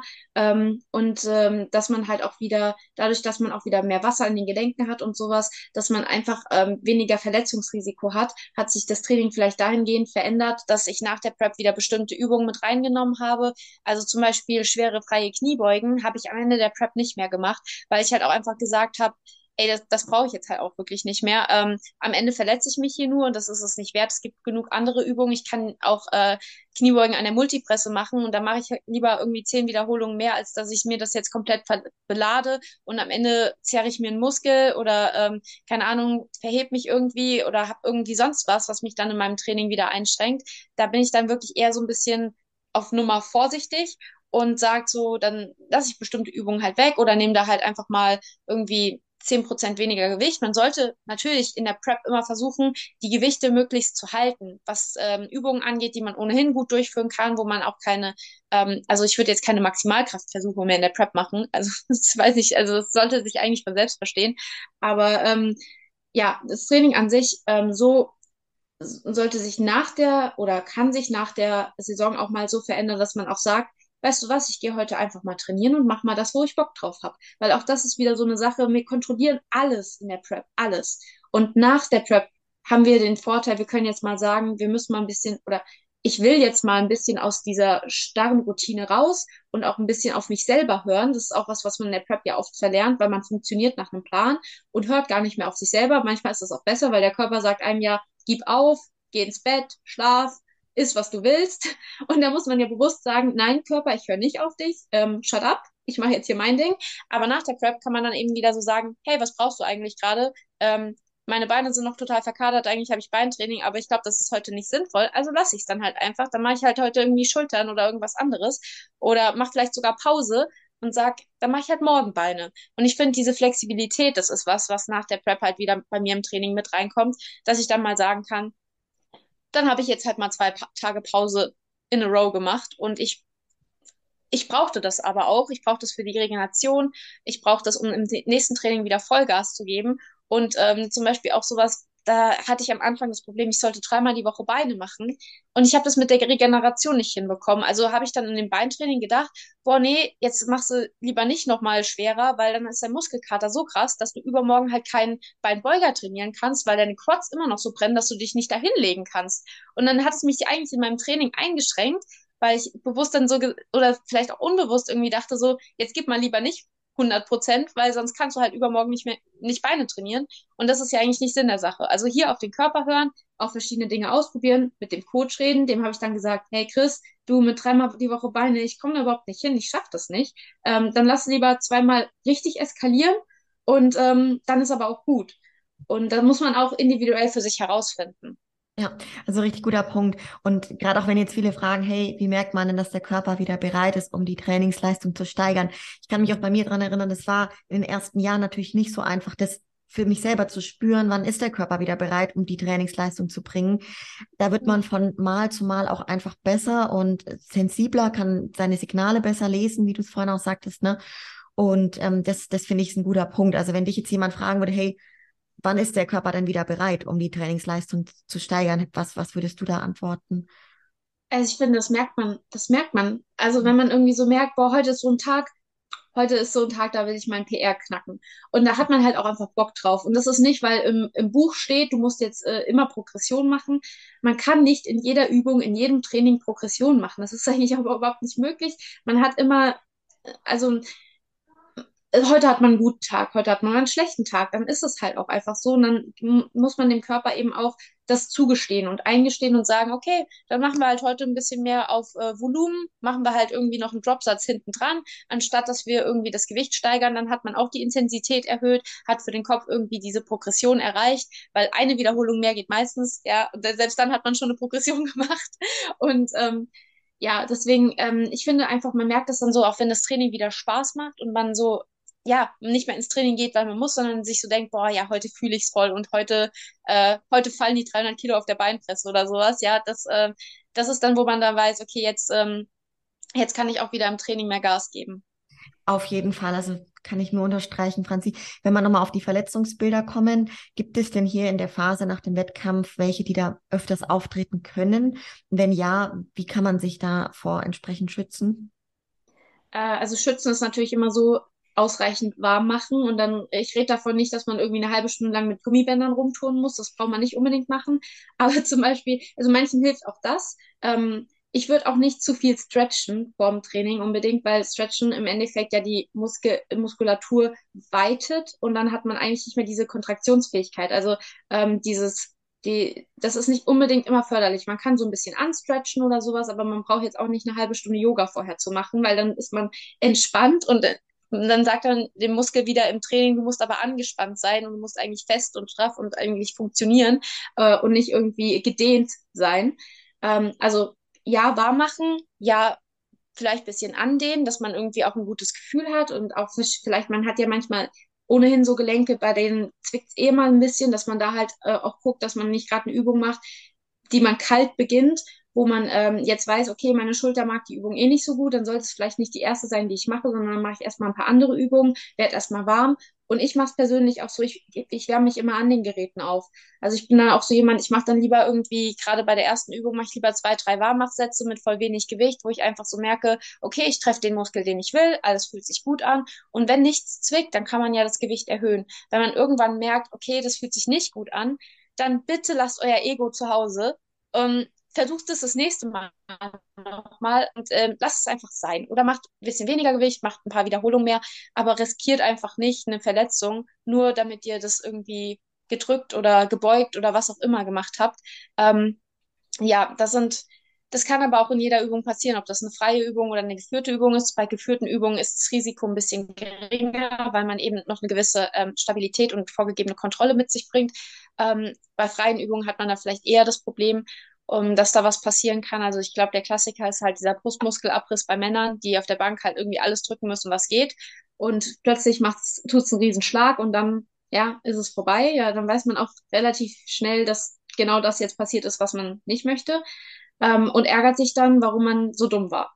Ja, mhm. weil irgendwas, was kaputt war, wird nie, wird nie mehr genauso sein, wie es vorher war. Das kann sehr nah an, de, an den Punkt rankommen, wenn man viel richtig macht, aber ähm, letztendlich ist es am besten, es passiert nicht. Und ähm, ja, der Körper holt sich dann auch da sind wir wieder bei dem Thema auf den Körper hören, die Regeneration zulassen. Irgendwann, wenn man es zu weit treibt, wird der Körper einen Riegel vorschieben. Und der letzte Riegel, den er hat, ist dann halt irgendwann, dass er nicht mehr richtig funktioniert, eine Verletzung hat und dann ist man in der Zwangspause. Dann muss man die Pause sowieso machen. Und das kann man eben dann durchaus vielleicht auch ähm, vermeiden, wenn man vorher schon mehr auf sich hört. Das hört sich jetzt immer so leicht an und ich glaube, ich mache da selber meine eigenen Fehler. Also wahrscheinlich ähm, rede ich da auch gerade ein bisschen mit mir selbst, um mir zu sagen, so, hey, sei mal nicht immer so blöd. Und ähm, du musst auch nicht siebenmal die Woche ins Training gehen, was ich früher gemacht habe. Und ich war auch früher jemand, ich habe äh, nach dem Wettkampf an dem Tag immer Beine trainiert, weil ich das irgendwie total cool fand und super fand. Und äh, mittlerweile, wenn mein Coach mir sagt, nee, am nächsten Tag machst du mal Pause, dann mache ich das auch. Also dann mache ich die Pause. Ich weiß, es tut mir auch nicht ähm, weh. Ich war jetzt zum Beispiel auch eine Woche im Urlaub. Ähm, da war ich auch trainieren, aber wenn ich dann irgendwie an dem Abend was anderes vorhatte und es hat jetzt halt mal nicht reingepasst, mein Gott, ich bin im Urlaub, dann habe ich halt mal zwei Tage nicht trainiert oder dann vielleicht auch mal drei Tage nicht trainiert. Das ist nicht das Problem. Davon wird man keine Muskeln verlieren, sondern eher sozusagen auch wieder Anlauf nehmen, um dann weiter springen zu können. Boah, richtig gut, Franzi. Vor allem puncto Regeneration. Wir haben da jetzt auch schon viel dazu gesprochen. Du hast viel davon auch berichtet jetzt, wie wichtig das im Endeffekt ist. Ähm, also da wollte ich jetzt auch nochmal gern drauf eingehen, welche Priorität der Faktor Regeneration eben auch in der Reverse Diät hat und wo man eben hier speziell auch drauf, drauf achten sollte. Ein riesiger Punkt und auch ein Punkt, den viele so krass unterschätzen. Die sagen, ich mache doch schon alles richtig. Ja, ich esse, ich esse genauso, wie es mein Coach sagt. Ich trainiere genauso, wie es mein Coach sagt. Ja, ich mache das alles. Ich mache meine Schritte am Tag oder wie auch immer. Also da sind ja Frauen oftmals so, dass sie ihre Schritte machen müssen. Und ähm, warum auch immer, ich weiß, ich bin da nicht so jemand. Aber ähm, ich mache doch schon alles richtig. Warum ähm, mache ich nicht so den Progress? Ja, und wenn du dann mal fragst, ja, wie ist denn dein Schlafrhythmus oder sowas? Und dann kommt sowas wie, ja, ich gehe irgendwie um eins ins Bett und ich stehe um sechs auf, dann ja, okay, wir haben hier Optimierungsbedarf. Also es ist halt sowas, was oftmals runterfällt. Oder auch sowas wie, dass man sagt, ähm, keine ich, ich tue was, dass meine Muskeln ähm, entspannter sind. Ich dehne mich mal. Ich äh, habe vielleicht so eine Massagegang, hilft manchen auch einfach, weil es die Durchblutung fördert. Dann hat man eine bessere Regeneration. Mal ein warmes Bad nehmen, auch das ist ähm, Wärme ist, äh, macht die Gefäße weit, damit wird auch besser durchblutet. Das sind auch alles Dinge, die ähm, halt bewirken, dass mehr Nährstoffe in den Muskel kommen und mehr von den Abfallprodukten abtransportiert werden, weil einfach mehr Blutfluss da ist. Also es ist eine ganz logische Sache, wenn man sich das überlegt. Und es ist auch kein Hokuspokus oder so, dass ein warmes Bad gut für die Muskulatur ist, für die Regeneration. Du wirst damit nicht einen Muskelkater heilen können, ja, aber es wird ähm, auf jeden Fall der Regeneration gut tun. Und da reden wir jetzt nur von der körperlichen Regeneration, auch die Psyche. Jedes Training geht auch aufs zentrale Nervensystem und auch sowas wie mangelnder Schlaf geht auch aufs zentrale Nervensystem, hat auch sehr viel ich meine, verstanden, warum wir schlafen, hat ja bis heute noch niemand wirklich. Und äh, wir haben in Tübingen, wo ich studiere, ein Schlaflabor auch und auch die wissen noch nicht sehr wenig über Schlafen. Obwohl wir eigentlich so viel in unserem Leben schlafen, wissen wir so wenig darüber, ist total verrückt. Aber irgendwie scheint es ja wichtig zu sein, sonst würden wir es nicht machen. Und ähm, da hat auch wieder jeder eine individuelle Schwelle. Manche Leute, die brauchen zehn Stunden Schlaf, andere Leute, denen reichen irgendwie fünf. Ähm, aber auch hier, solange du Progress machst, du dich fit fühlst und alles cool ist, dann schlaf halt nur fünf Stunden, dann ist es für dich okay. Aber wenn du sagst, irgendwie ich komme nicht weiter, vielleicht muss ich noch was anderes verändern, dann guck doch mal nach dem Schlaf, guck mal nach deiner Regeneration, guck mal, ob du da vielleicht noch Punkte hast, die du noch offen hast, die du gar nicht bedacht hast und die dich dann eben, eben noch weiterbringen das ist immer so eine Sache, da habe ich letztens äh, jemanden drüber sprechen hören. Wir machen immer unser Ding und solange es funktioniert, ist es cool. Und wenn es nicht mehr funktioniert, dann machen wir meistens die Dinge, die wir eh schon machen, nur noch intensiver. Aber oftmals fehlt uns dann so ein bisschen der Weitblick, mal was anderes zu machen. Und ähm, das heißt nicht immer, also wenn du jetzt eh schon viel isst und du merkst, du machst keinen Progress, dann bringt noch mehr Essen nicht unbedingt was, sondern vielleicht schläfst du halt einfach zu wenig. Also musst du halt was anderes richtig machen und nicht das, was du eh schon richtig machst, irgendwie noch extremer. Ja, oh Franzi, das war so gut, glaube ich, und so hilfreich für viele, weil diese, ich sage auch mal Stellschraube Schlaf, die wir definitiv so benennen können, ah, die ist so wertvoll und wichtig und man kann da eben, weil du es auch sagtest, an seiner Routine ja total viel machen, ja, dass man halt irgendwie entweder nicht nur, ob man jetzt früher ins Bett geht und später aufsteht, um die Zeitdauer vom Schlaf ähm, zu verbessern, sondern ja, es gibt ja auch unterschiedliche Schlafphasen und, und Schlaf ist ja auch nicht gleich Schlaf, sage ich jetzt mal. Wenn du jetzt eben fünf Stunden im Bett liegst, heißt es ja nicht, dass du wirklich fünf Stunden auch schläfst und der Schlaf gut ist, sag ich jetzt mal. Ne? Ähm, aber das ist auf jeden Fall ein, ein wichtiger Punkt und ich hoffe, dass die Leute auch da ein bisschen sensibilisiert werden, eben dann ruhig mal darauf zu gucken und zu reflektieren, hm, wie ist denn eigentlich so mein Schlafverhalten und könnte ich da vielleicht was dran optimieren? Da nochmal ein Thema, ähm, also das ist wahrscheinlich ein eigener Podcast, wenn man es so will, aber mhm. ich finde das Wort auch ganz furchtbar, aber das Thema Schlafhygiene, ich, das Wort ist wirklich, ich finde es ganz furchtbar, aber es ist ein super wichtiges Wort, weil es nämlich eben ähm, beinhaltet, dass man zum Beispiel ähm, seinen Schlaf durchaus dadurch verbessern kann, wenn man gewisse Dinge beachtet. Also abends irgendwie nicht mehr, äh, also wenn ich jetzt um 22 Uhr trainieren gehe und mir noch irgendwie 500 Milligramm Koffein reinhaue, ein Booster, der noch irgendwelche Dinge drin hat, dann wird dein Schlaf darunter leiden. Auch wenn du trotzdem einschlafen kannst, du wirst nicht so gut schlafen, wie wenn du es nicht gemacht hast. Ähm, manche Leute können da auch überhaupt gar nicht gut schlafen, wenn sie spät trainieren gehen, weil ähm, da sind wir wieder bei dem Thema Sympathikus, Parasympathikus. Also es sind ja zwei sozusagen unserer Nervensysteme, die mehr oder weniger Gegenspieler sind. Der Sympathikus ist für unsere Fight-and-Flight-Reaktion zuständig. Also der macht uns quasi ähm, bereit. Also wir, wir, sind, wir sind Jäger, wir müssen jetzt gerade hier Adrenalin haben und wir müssen rennen und wir müssen ähm, aufmerksam sein und irgendwie die Herzfrequenz geht hoch und ähm, alles ist gerade in dem Körper so am ähm, am Rennen, ja. Und mhm. der Parasympathikus ist das Gegenteil. Der macht so die Verdauung, der macht, dass man runterkommt, der, der äh, macht die regenerativen Prozesse und das alles. Ähm, und diese Gegenspieler, wenn ich jetzt ins, im Training war und der Sympathikus ist natürlich voll am Ballern, ja, und jetzt sage ich von jetzt auf gleich, ich mache jetzt die Augen zu und jetzt bitte sei still und Parasympathikus mach du mal, dass ich schlafen kann, dann funktioniert das nicht so gut. Sondern man kann aber auch ähm, dem Parasympathikus zuarbeiten, indem man zum Beispiel auch sowas wie ähm, abends nicht mehr so spät vielleicht noch einen Horrorfilm gucken oder einen Booster nehmen oder vielleicht noch ewig lang am Handy hängen, weil dieses Licht, das ähm, auch wieder auf, auf gewisse Botenstoffe in unserem Gehirn Einfluss nimmt, die halt ähm, die äh, Melatoninproduktion hemmen. Und dann ähm, können wir eben schlechter schlafen. Und dann bringt es auch nicht, wenn ihr euch nochmal drei, drei Pillen oder Nahrungsergänzungsmittel reinhaut, sondern ihr müsst immer erst die Grundlagen schaffen. Wenn es dann immer noch nicht klappt, dann kann man wieder diesen kleinen Baustein Nahrungsergänzung mit dazu nehmen. Aber ähm, wenn ihr da Probleme habt, dann wirklich googelt mal Schlafhygiene und Tipps und Tricks oder sowas. Äh, das kann schon durchaus echt hilfreich sein. Richtig guter Punkt. Vielleicht auch gerade, wenn man jetzt mal überlegt, du hast es vorhin mal gesagt, Franzi, du war, hattest jetzt nicht so die die Probleme mit, dass du in der Prep schlecht geschlafen hast oder wenig. Viele sind ja wirklich derart unruhig einfach in diesen letzten Wochen vor allem. Und wenn man jetzt da in diese Situation reingeht ähm, und dann geht's in die Reverse Diät, vielleicht so ja, was, was unterstützt jetzt vielleicht den Körper, auch um eben wieder in eine gesunde Routine vom Schlaf zu kommen? Ja, also äh, sowas wie Melatonin sind da so Sachen. Ähm, ist das tatsächlich auch so in verschiedenen Lebensmitteln drin. Also manche Nüsse, da ist das so, so mit drin oder auch in dunkler Schokolade oder sowas. Das sind auch Serotonin und das alles. Das hat da ähm, sind auch alles Stoffe, die mit unserem ARAS, das ist so unser Wecksystem und ähm, so Schlaf-Wach-System ist. Also wenn jemand irgendwie unruhig schläft, dann ist meist, meistens, dass eben diese Botenstoffe im Ungleichgewicht stehen. Und ähm, da kann man eben dann da tatsächlich auch über gewisse Lebensmittel ähm, das Ganze ein bisschen steuern. Vielleicht merkt man dann auch so irgendwie alle Lebensmittel, die da jetzt aufgeführt sind. Ich kann euch die jetzt nicht äh, alle runterbeten, tatsächlich. Müsste ich jetzt selber nachgucken.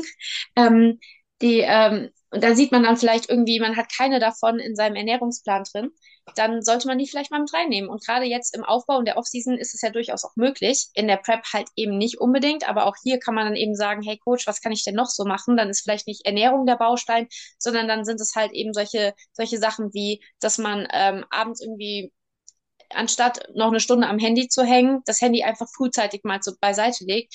Und ähm, ich weiß nicht, manche Leute, die können nach dem Essen gut schlafen, dann gehen direkt nach dem Essen ähm, ins Bett. Oder, ähm, also, keine Ahnung, ich bin so jemand, ich gehe immer hungrig ins Bett. Also auch in der Prep oder sowas. Für mich ist es aber auch cool, weil ich weiß so, wenn ich jetzt schlafe und ich morgen aufstehe, ist der Hunger mehr oder weniger weg und dann habe ich aber auch schon mein Frühstück wieder. Also nachts stabilisiert sich ja der Blutzucker und dann ist es auch mit dem Hunger meistens nicht mehr so das Problem. Und ähm, ja, das sind dann zum Beispiel einfach so Dinge, dass man, dass man über Schlaf ja, über Lebensmittel, über halt dann auch so Routinen, die man äh, etabliert, einfach dem Körper signalisiert, okay, jetzt ist langsam Schlafenszeit, dass man einfach sagt, so, ähm, ich mache zum Beispiel, ich lese abends immer noch ein Kapitel in einem Buch, vielleicht ist das für manche so ein Ding und das ist so mein Ritual, dann weiß der Körper, okay, jetzt ist langsam Schlafenszeit, ich komme jetzt mal runter, ich mache irgendwas, was mich beruhigt, ähm, ich gehe warm duschen oder was auch immer für euch da gut funktioniert, was ihr auch gut umsetzen könnt. Manche Dinge machen vielleicht auch einfach keinen Spaß. Also ich, mir brauchst du jetzt nicht sagen, ey, jetzt liest noch mal in einem Roman irgendwie ein Kapitel. Ich glaube, da würde ich einfach so denken, oh, muss ich das jetzt echt machen? Nee, brauche ich überhaupt nicht. Aber für mich wäre es vielleicht die heiße Dusche. Ähm, das muss man für sich selber raus, rauskriegen. Aber Routinen, Rituale und sowas können da schon auch echt helfen. Voll, Franzi, das ist so ein guter Stichpunkt, weil gerade so Ritu Rut äh, Routinen und Rituale der Prep auch, also ich finde es total hilfreich generell, nach der Prep eben nicht alles von den förderlichen Routinen über den Haufen zu werfen, sondern halt wirklich bestimmte Angewohnheiten auch einfach beizubehalten, um eine gewisse Stabilität auch zu haben und auch so Tagesstruktur weiter zu haben, weil die ist ja oft in der Prep total da. Man hat alles kontrolliert, durchstrukturiert und in der Offseason ist dann wieder ein bisschen mehr Freiraum und vielen fällt es dann aber schwerer in der Offseason, weil eben diese ja, Struktur nicht mehr da ist. Dementsprechend finde ich so förderliche Routinen, die einem einfach gut tun. Oder ich sage auch mal beispielsweise morgens eine kalte Dusche. Ich mache das tatsächlich immer. Ähm, und ist es für mich natürlich jedes Mal so ein bisschen out of Komfortzone. Es ist dann schon schöner, eigentlich warm zu duschen, aber ich mache es, weil mir tut es irgendwie gut danach. Mich regt es an, also mhm. den Kreislauf und so weiter. Ähm, sowas mache ich dann gerne auch nach der Prep einfach weiterhin, weil es mir was bringt. Und das kann man ja genauso jetzt beim Thema Schlafroutinen und bei, eigentlich bei allem beibehalten. Ne? Ja, das ist auch zum Beispiel auch ein cooles Beispiel. Ähm, hatte ich letztens erst ähm, mit einem anderen Athleten, der auch startet und der hatte das Problem, dass er das Wasser nicht rausbekommen hat. Ähm, weil der auch, der sagte halt wirklich so, er macht einfach mehr Cardio und dann muss es ja irgendwann rausgehen und immer noch mehr Cardio und mehr als der Coach eigentlich schon gedacht hat, weil er war halt voll übermotiviert und wollte wirklich alles richtig machen. Das ist ein ganz klassischer Anfängerfehler. Mehr machen bringt nicht immer mehr und da sind wir auch wieder, was ich eben gesagt habe. Da muss man vielleicht was anderes verändern und nicht einfach noch mehr Cardio machen. Und dem habe ich dann gesagt, weißt du was, wenn du jetzt Rest Day hast, und du sollst kein Cardio machen. Dein Coach hat es dir sogar schon gesagt, mach kein Cardio. Geh in die Therme. Geh einfach mal in die Therme, nimm jemanden mit, entspann dich, äh, mach da, keine Ahnung, Wechselduschen, geh ein bisschen in die Sauna, äh, da kriegst du auch das Wasser raus. Ich würde jetzt nicht mehr noch einen Tag vorm Wettkampf in die Sauna gehen, weil ähm, auch das ist irgendwie für den Körper ein bisschen Belastung und ich werde dann auch mit äh, ja, ob dann mit der Farbe und allem, das würde ich jetzt nicht machen, aber wenn du eine Woche vorher oder auch so, keine Ahnung, vier, fünf Tage vor einem Wettkampf nochmal in die Sauna gehst, dir tut es gut, du schwitzt bisschen Wasser raus und so, ähm, du kommst bisschen runter, ja, zwangsläufig kommst du in der Sauna runter, vielleicht die ersten fünf Minuten, wo du da sitzt, denkst du so, oh, ich könnte jetzt irgendwas anderes machen, vielleicht manchmal Cardio oder sowas, bleib trotzdem sitzen, irgendwann wirst auch du runterkommen. Und ähm, tatsächlich hat es ihm, der hatte am nächsten Tag, glaube ich, anderthalb Kilo weniger auf der Waage, einfach Wasser rausgespritzt, weniger Stress und ähm, halt dieses viele an Cardio hat ihm dann mehr oder weniger echt das Genick gebrochen, weil seine Cortisol-Level so hoch waren.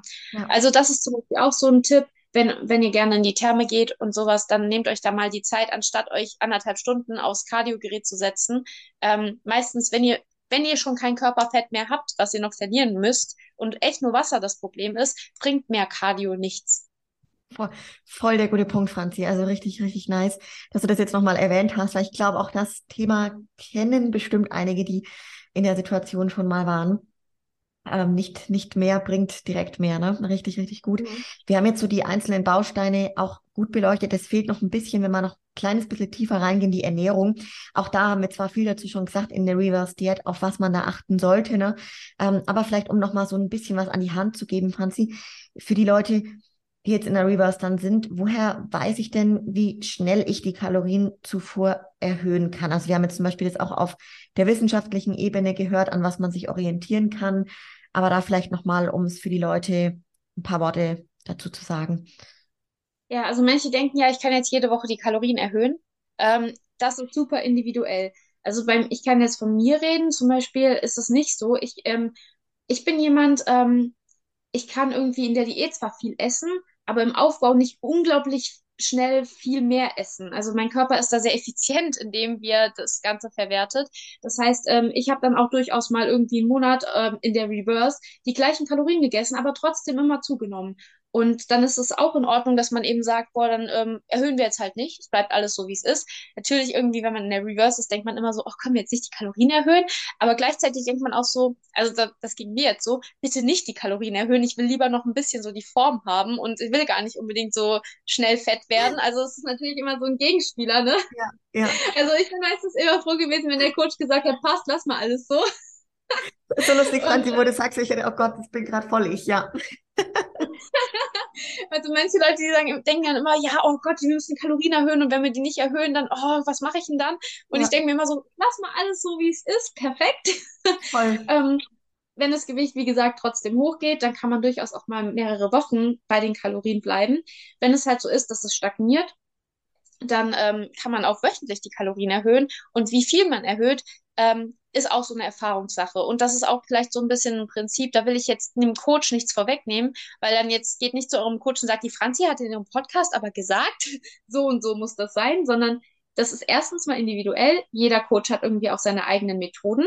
Deswegen ist das Schöne ja auch, dass, also es gibt zum Beispiel Coaches, von denen bin ich ein Riesenfan. Ich würde aber niemals selber dahin gehen, weil einfach die Strategien, mit der, denen er arbeitet, für mich nicht so cool sind. Also, wo ich mir so denke, kann ich mir nicht vorstellen.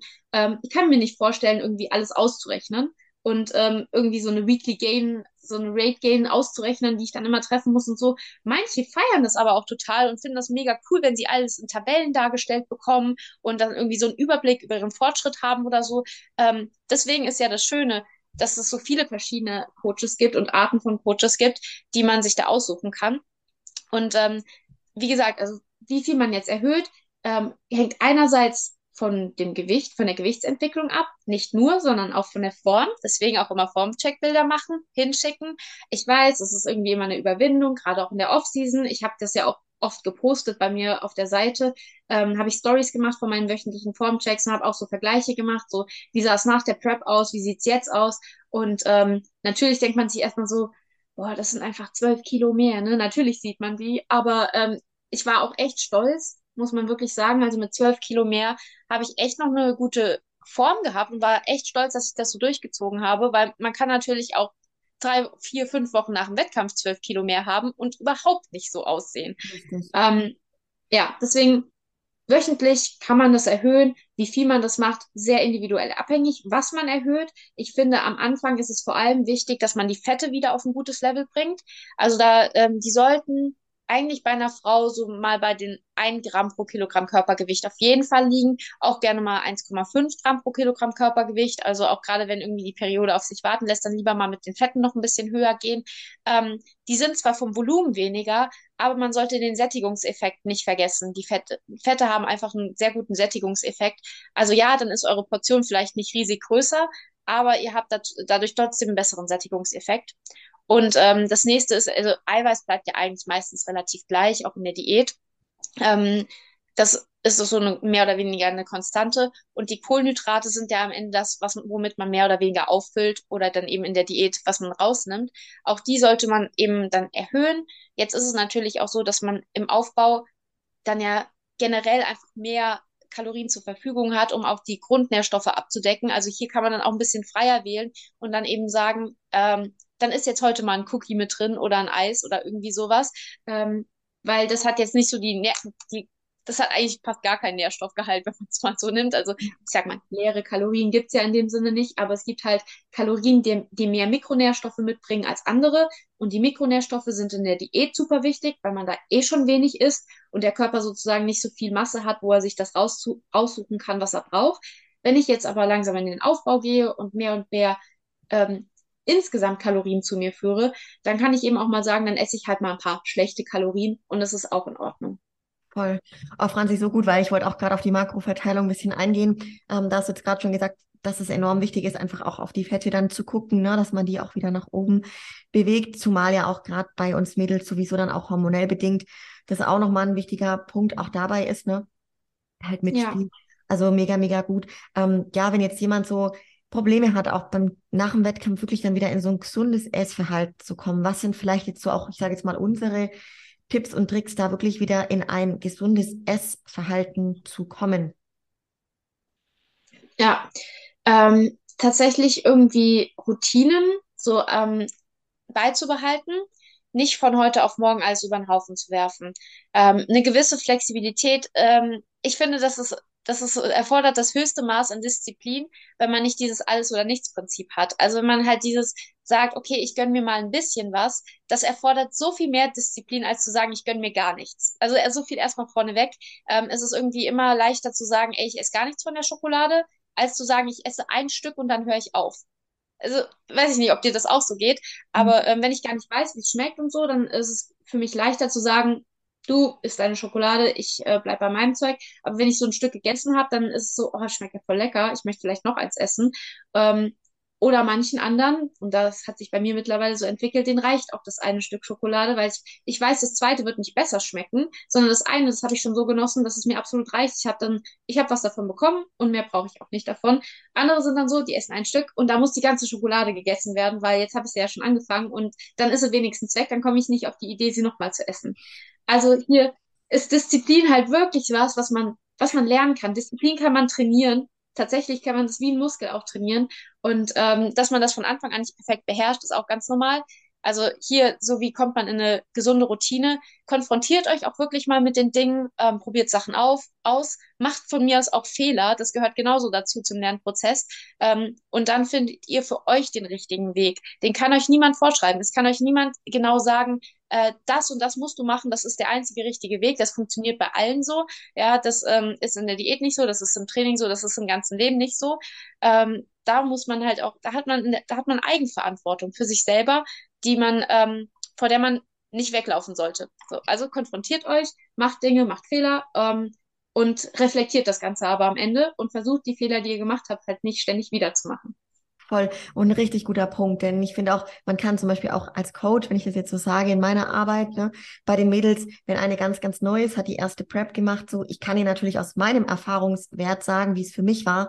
Und trotzdem mhm. erlebe ich es manchmal, dass es dann für die ein oder andere Athletin einfach, dass sie selber rausfinden muss und auch ausprobieren muss, genau was du sagst, ja, ruhig mal ihre Learnings, ihre Fehler machen darf und für sich dann den Weg finden kann, hey, so klappt es einfach am aller, allerbesten, so habe ich nicht irgendwelche Fressflash und so weiter. Und da dann finde ich auch in der Zusammenarbeit mit dem Coach einfach ganz, ganz wichtig ist zu kommunizieren und dann funktioniert das auch richtig gut. Also auch gerade, was du sagst. ehrlich zu sein. Richtig, also ehrlich, total, ehrlich erstmal auch zu sich selbst und natürlich dann auch zum Coach. Einfach essentiell für eine gute Zusammenarbeit. Ähm, und was du gerade sagtest mit, hey, manche, die brauchen halt dann danach oder die sind froh, dann auch danach irgendwo weiter einen strukturierten Plan zu haben in der Reverse, ne? Und für andere, die haben halt erstmal Bock, boah, ich esse erstmal, worauf ich Lust habe. Auch in Ordnung. Es kann auch beides funktionieren, ne? Ähm, vielleicht einfach noch das Thema, Franzi, wenn jetzt, wir hatten es vorhin mal kurz, jemand sagt, hey, ich werde einfach überhaupt nicht satt. Also ich habe wirklich dauerhaft Hunger. Woran liegt denn das? Also ich bin das beste Beispiel. Ich sage immer, für mich ist es egal, ob ich Aufbau oder Diät mache. Ich bin irgendwie, Hunger und ich, wir sind ähm, quasi verheiratet. und, und ähm, ich habe einfach gelernt, mit dem Hunger zu leben. Irgendwie, ich bin jemand, ich kann, ich bin zu klein für meinen Hunger. ich wäre ein toller Männer 5 Athlet, sag ich immer. Aber äh, leider bin ich einfach zu klein. Und ähm, das äh, funktioniert bei mir nicht gut. Ähm, ist es tatsächlich nach den Wettkämpfen natürlich ähm, immer noch mal so eine andere Sache. Da kommen halt wirklich diese Hormonlevel noch mal mit dazu, dass man eben sagt, äh, ich habe richtig, richtig arg Hunger ähm, und muss damit jetzt irgendwie lernen zu leben. Man kann es aber, es, viel ist auch einfach Kopfsache von dem Hunger. Wenn man sich da reinsteigert, dann wird er immer schlimmer. Wenn man sich ablenkt oder vielleicht auch nur eine Kleinigkeit isst oder irgendwie das Ganze mehr mit Genuss angeht, dann kann man Hunger sehr gut ähm, also auch wieder was, was man lernen muss. Man muss lernen, mit Hunger umzugehen. Und man muss wollen, dass man damit umgeht. Also wenn man immer halt sagt, es ist immer diese Frage, ist man, will man kurzfristig glücklich sein oder will man langfristig was ändern? Also wenn ich Hunger habe und kurzfristig glücklich sein will, dann esse ich was. Wenn ich Hunger habe, aber lernen möchte, ähm, zu unterscheiden, was ist eigentlich Hunger und was ist Appetit zum Beispiel, was ist was, was nur mein Kopf mir gerade vorgaukelt, weil wenn ich ehrlich bin, wenn ich vor einer Stunde gegessen habe, dann kann ich nicht wirklich hungrig sein, weil Steinzeitmenschen haben früher auch nicht jede Stunde gegessen und die haben trotzdem überlebt. Also der Hunger, den du gerade verspürst, ist nicht ähm, lebenserhaltend, sondern der ist mehr oder weniger ähm, gemacht. in unserem Kopf. Und der wird dich nicht umbringen. Wenn du dich aber damit beschäftigst und sagst so, hey, Hunger, äh, du existierst, und ähm, ich weiß aber gerade, ist das nicht so ein Hunger, wo ich wirklich was essen muss, sondern es ist mehr der Appetit nach irgendwas. Dann lernt man ähm, einfach dem Ganzen so seine Macht zu nehmen. Wenn man sich da reinsteigert, dann wird Hunger ein ganz mächtiges Tool, was dich mehr oder weniger kontrolliert.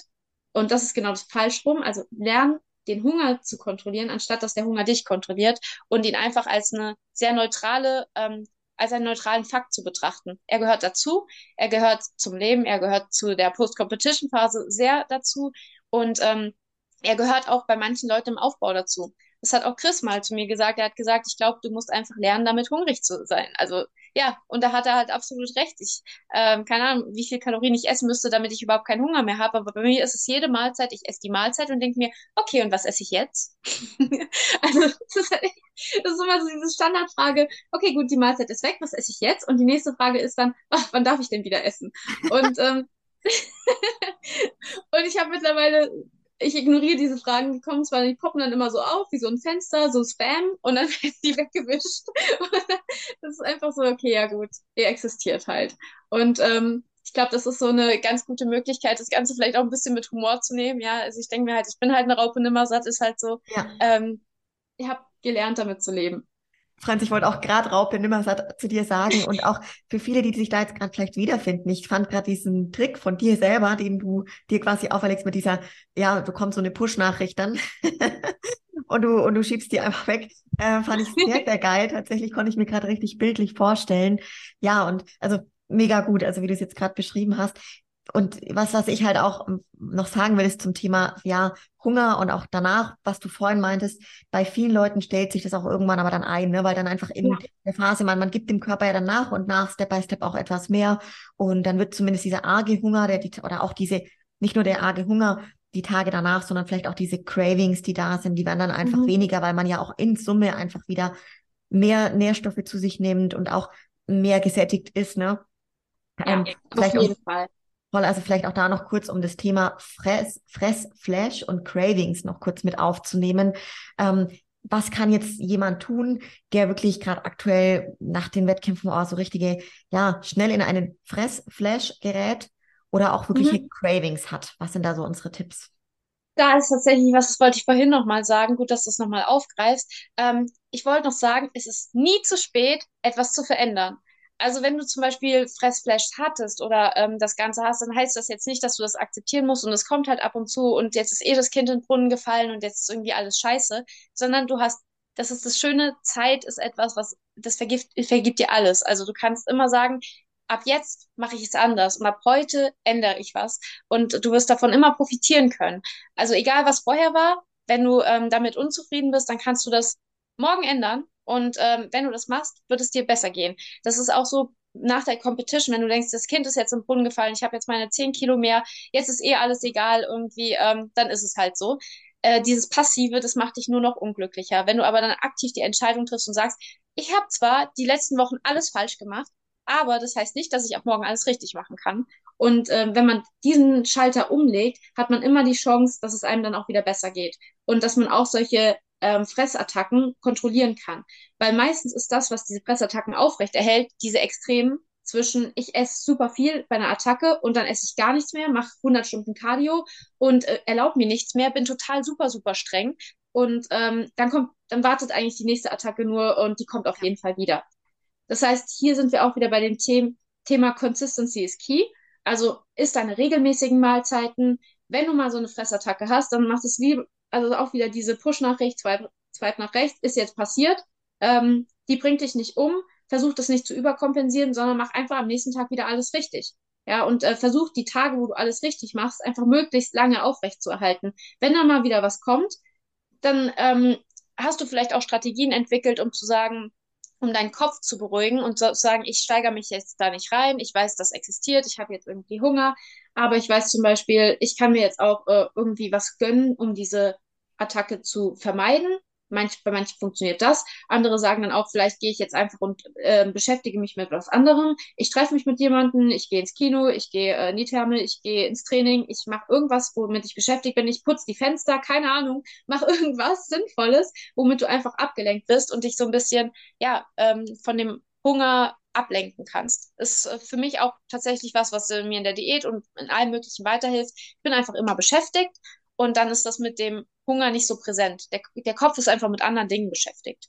Oh, Franzi, mega gut, wie du, oh, richtig viele Tipps, glaube ich, für viele, vor allem auch, was du gerade sagtest, für die Kandidatinnen, denen das mal eben passiert ist oder auch hin und wieder mal passiert, dass eben die Tage kommen, die dann nicht so optimal laufen und wo sie dann halt viel essen, so, dass man sich da dann einfach nicht länger reinsteigert als nötig und einfach am nächsten Tag sagt, hey, heute ist ein neuer Tag, eine neue Chance, ich werde heute alles richtig machen. Und diese Tage, wie du sagst, fand ich richtig cool, aber so viele Tage wie möglich in Summe richtig zu gestalten. Und dann kommt man auch gut in eine gesunde Gewohnheit und Routine und merkt, wie gut einem das tut. Und es fällt einem leichter, da auch wirklich einfach dabei zu bleiben. Ja wenn man da wirklich Probleme hat, dann kann man das vielleicht sogar wie so ein Tagebuch aufschreiben. Und dann sieht man dann auch, dass man sich verbessert. Das motiviert dann natürlich auch, dass man irgendwie sagen kann, ey, jetzt hatte ich irgendwie, in dieser Woche hatte ich drei Tage, wo es total, also wo ich voll eskaliert bin.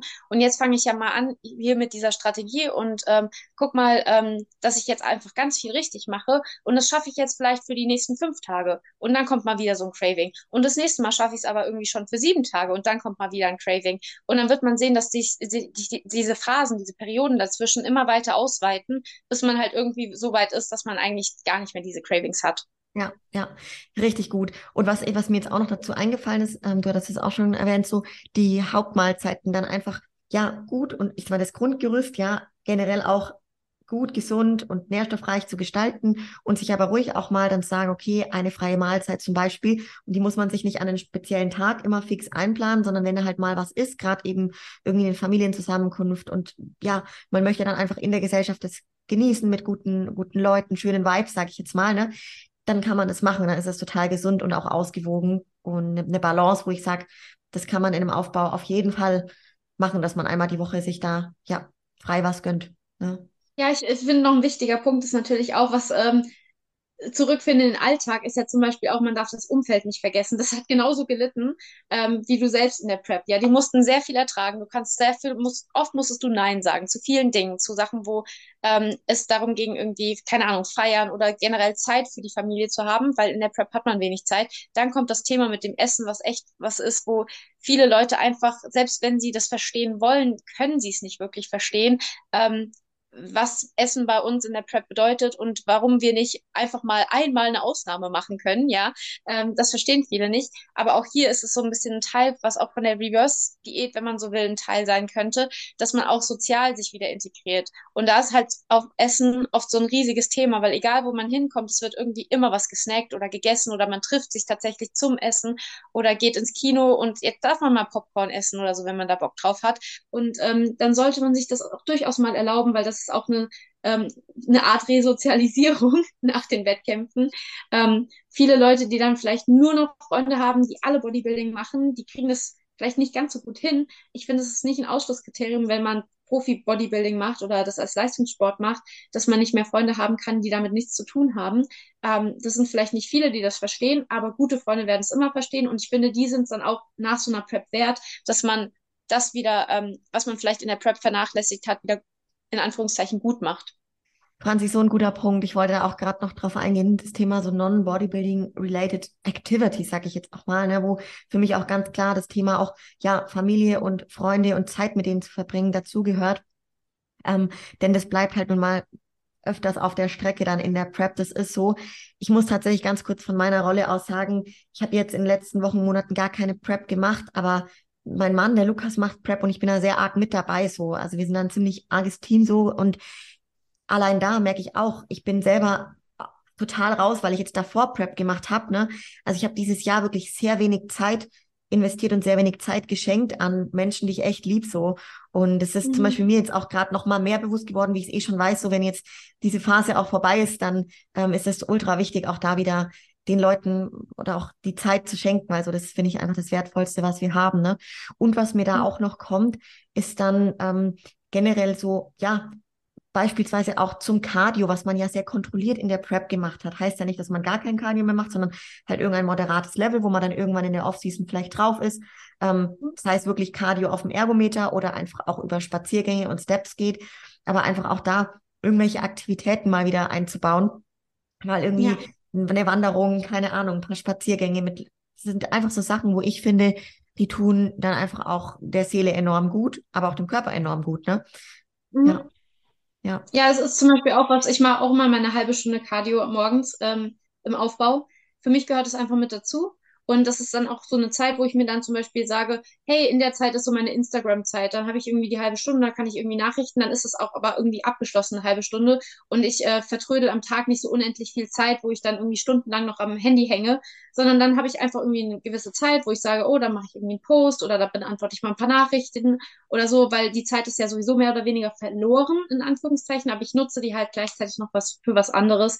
Und ähm, ja, das ist halt zum Beispiel auch eine Routine, die ich aufrechterhalte und die mir halt ähm, in vielen Hinsichten dann Mehrwert bringt. Ja, ja, richtig guter Punkt. Also gerade noch das Thema Cardio auch nochmal und Bewegung allgemein mit reinzubringen. Ne? Ja, als, als Fazit und, und Abschluss jetzt auch so, ich möchte auf jeden Fall sagen, dass so das Ziel in der Phase nach dem Wettkampf auf jeden Fall ist, eben die, die Ermüdung und die Erschöpfung im Körper einfach auch zu reduzieren und dass da dazu gehört, dass man halt eine ausgedehnte Recovery-Phase auch macht, weil du hast vorhin auch gesagt, das kann auch Monate sein. Das muss nicht nur ein paar Wochen sein. Und diese Phase ermöglicht dann einfach auch langfristig wirklich im Aufbau einen Fortschritt zu schaffen. Ne? Also dann zum Beispiel mit Aufbau zu sagen, zehn oder zwölf Monate, da kann man schon ordentlich was schaffen. Es muss nicht immer so lang sein. Es kommt jetzt auch darauf an, auf welchem Level und Niveau befindet man sich da jetzt in seinem Wettkampf Athletendasein. Ne?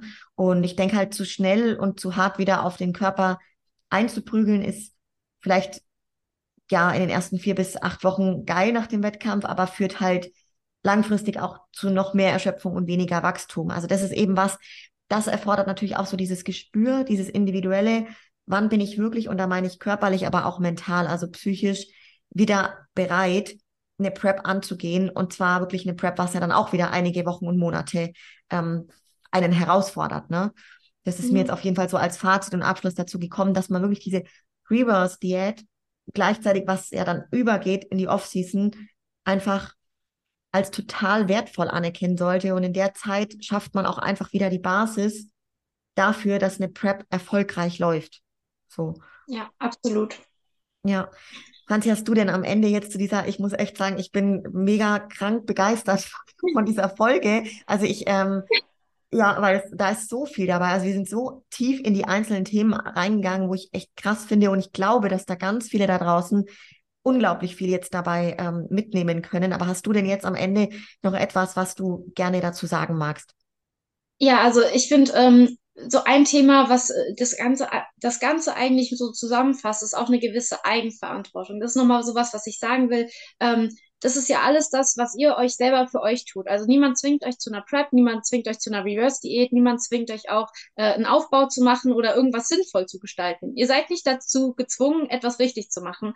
Das ist eure eigene Entscheidung. Und wenn ihr euch äh, bewusst dazu entscheidet, irgendwas anders zu machen, als es vielleicht ähm, jetzt erstmal sinnvoll erscheint, dann ähm, ja, dann ist das euer Bier und niemand kann euch sagen, ob das richtig oder falsch ist. Dinge muss man einfach ausprobieren. Manchmal funktionieren Dinge, manchmal funktionieren nicht, sie nicht. Das ist auch wieder was, was man fürs Leben lernen kann. Ich finde so eine Prep und auch eine Reverse-Diät, die äh, bringt einem sehr viel für, ähm, für das Leben bei. Also ähm, wenn ihr da Bock drauf habt, lasst euch mal drauf ein, versucht verschiedene Dinge, lernt was über euch und ähm, vergesst nicht, dass ihr selbst für das verantwortlich seid, was ihr da macht. Und ähm, ja, dass euch niemand das vorschreiben kann. Wenn ihr Hilfe braucht, gibt es genügend Menschen, die dazu bereit sind. Und wenn ihr dafür offen seid, dann werdet ihr auch gut davon profitieren können. Aber letztendlich ähm, wird euch niemand komplett an die Hand nehmen und sagen, was richtig und was falsch ist. Das erfordert eure eigene Mitarbeit. Sehr geil, Franzi. Das waren ganz, ganz tolle Worte jetzt auch zum Abschluss für die Leute, definitiv. Ich bin richtig begeistert und ja, wenn ihr da draußen das auch seid, dann lasst uns gerne auch Liebe da, der Franzi und mir. Einmal merkt euch auf jeden Fall schon mal vor, dass ihr Franzi in ihrer Praxis dann Franzi, das habe ich mir gemerkt, äh, definitiv besuchen kommt, wenn es soweit ist. Und bis dahin, genau, dürft ihr auf jeden Fall auf Franzis Profil, ja, einfach Liebe dalassen, was geht. Und natürlich gerne die Folge, wenn sie euch taugt, mit euren Leuten teilen, dass mehr sie hören, weil ich glaube wirklich, ganz viele, die am Anfang ihrer Wettkampfjahre sind, boah, ich damals, wenn ich so eine Folge gehört hätte, das hätte mir wirklich geholfen in vieler Situationen. Ähm, genau, also lieben Dank an euch da draußen und dann äh, bis zum nächsten Mal. Ciao, ciao. Tschüss.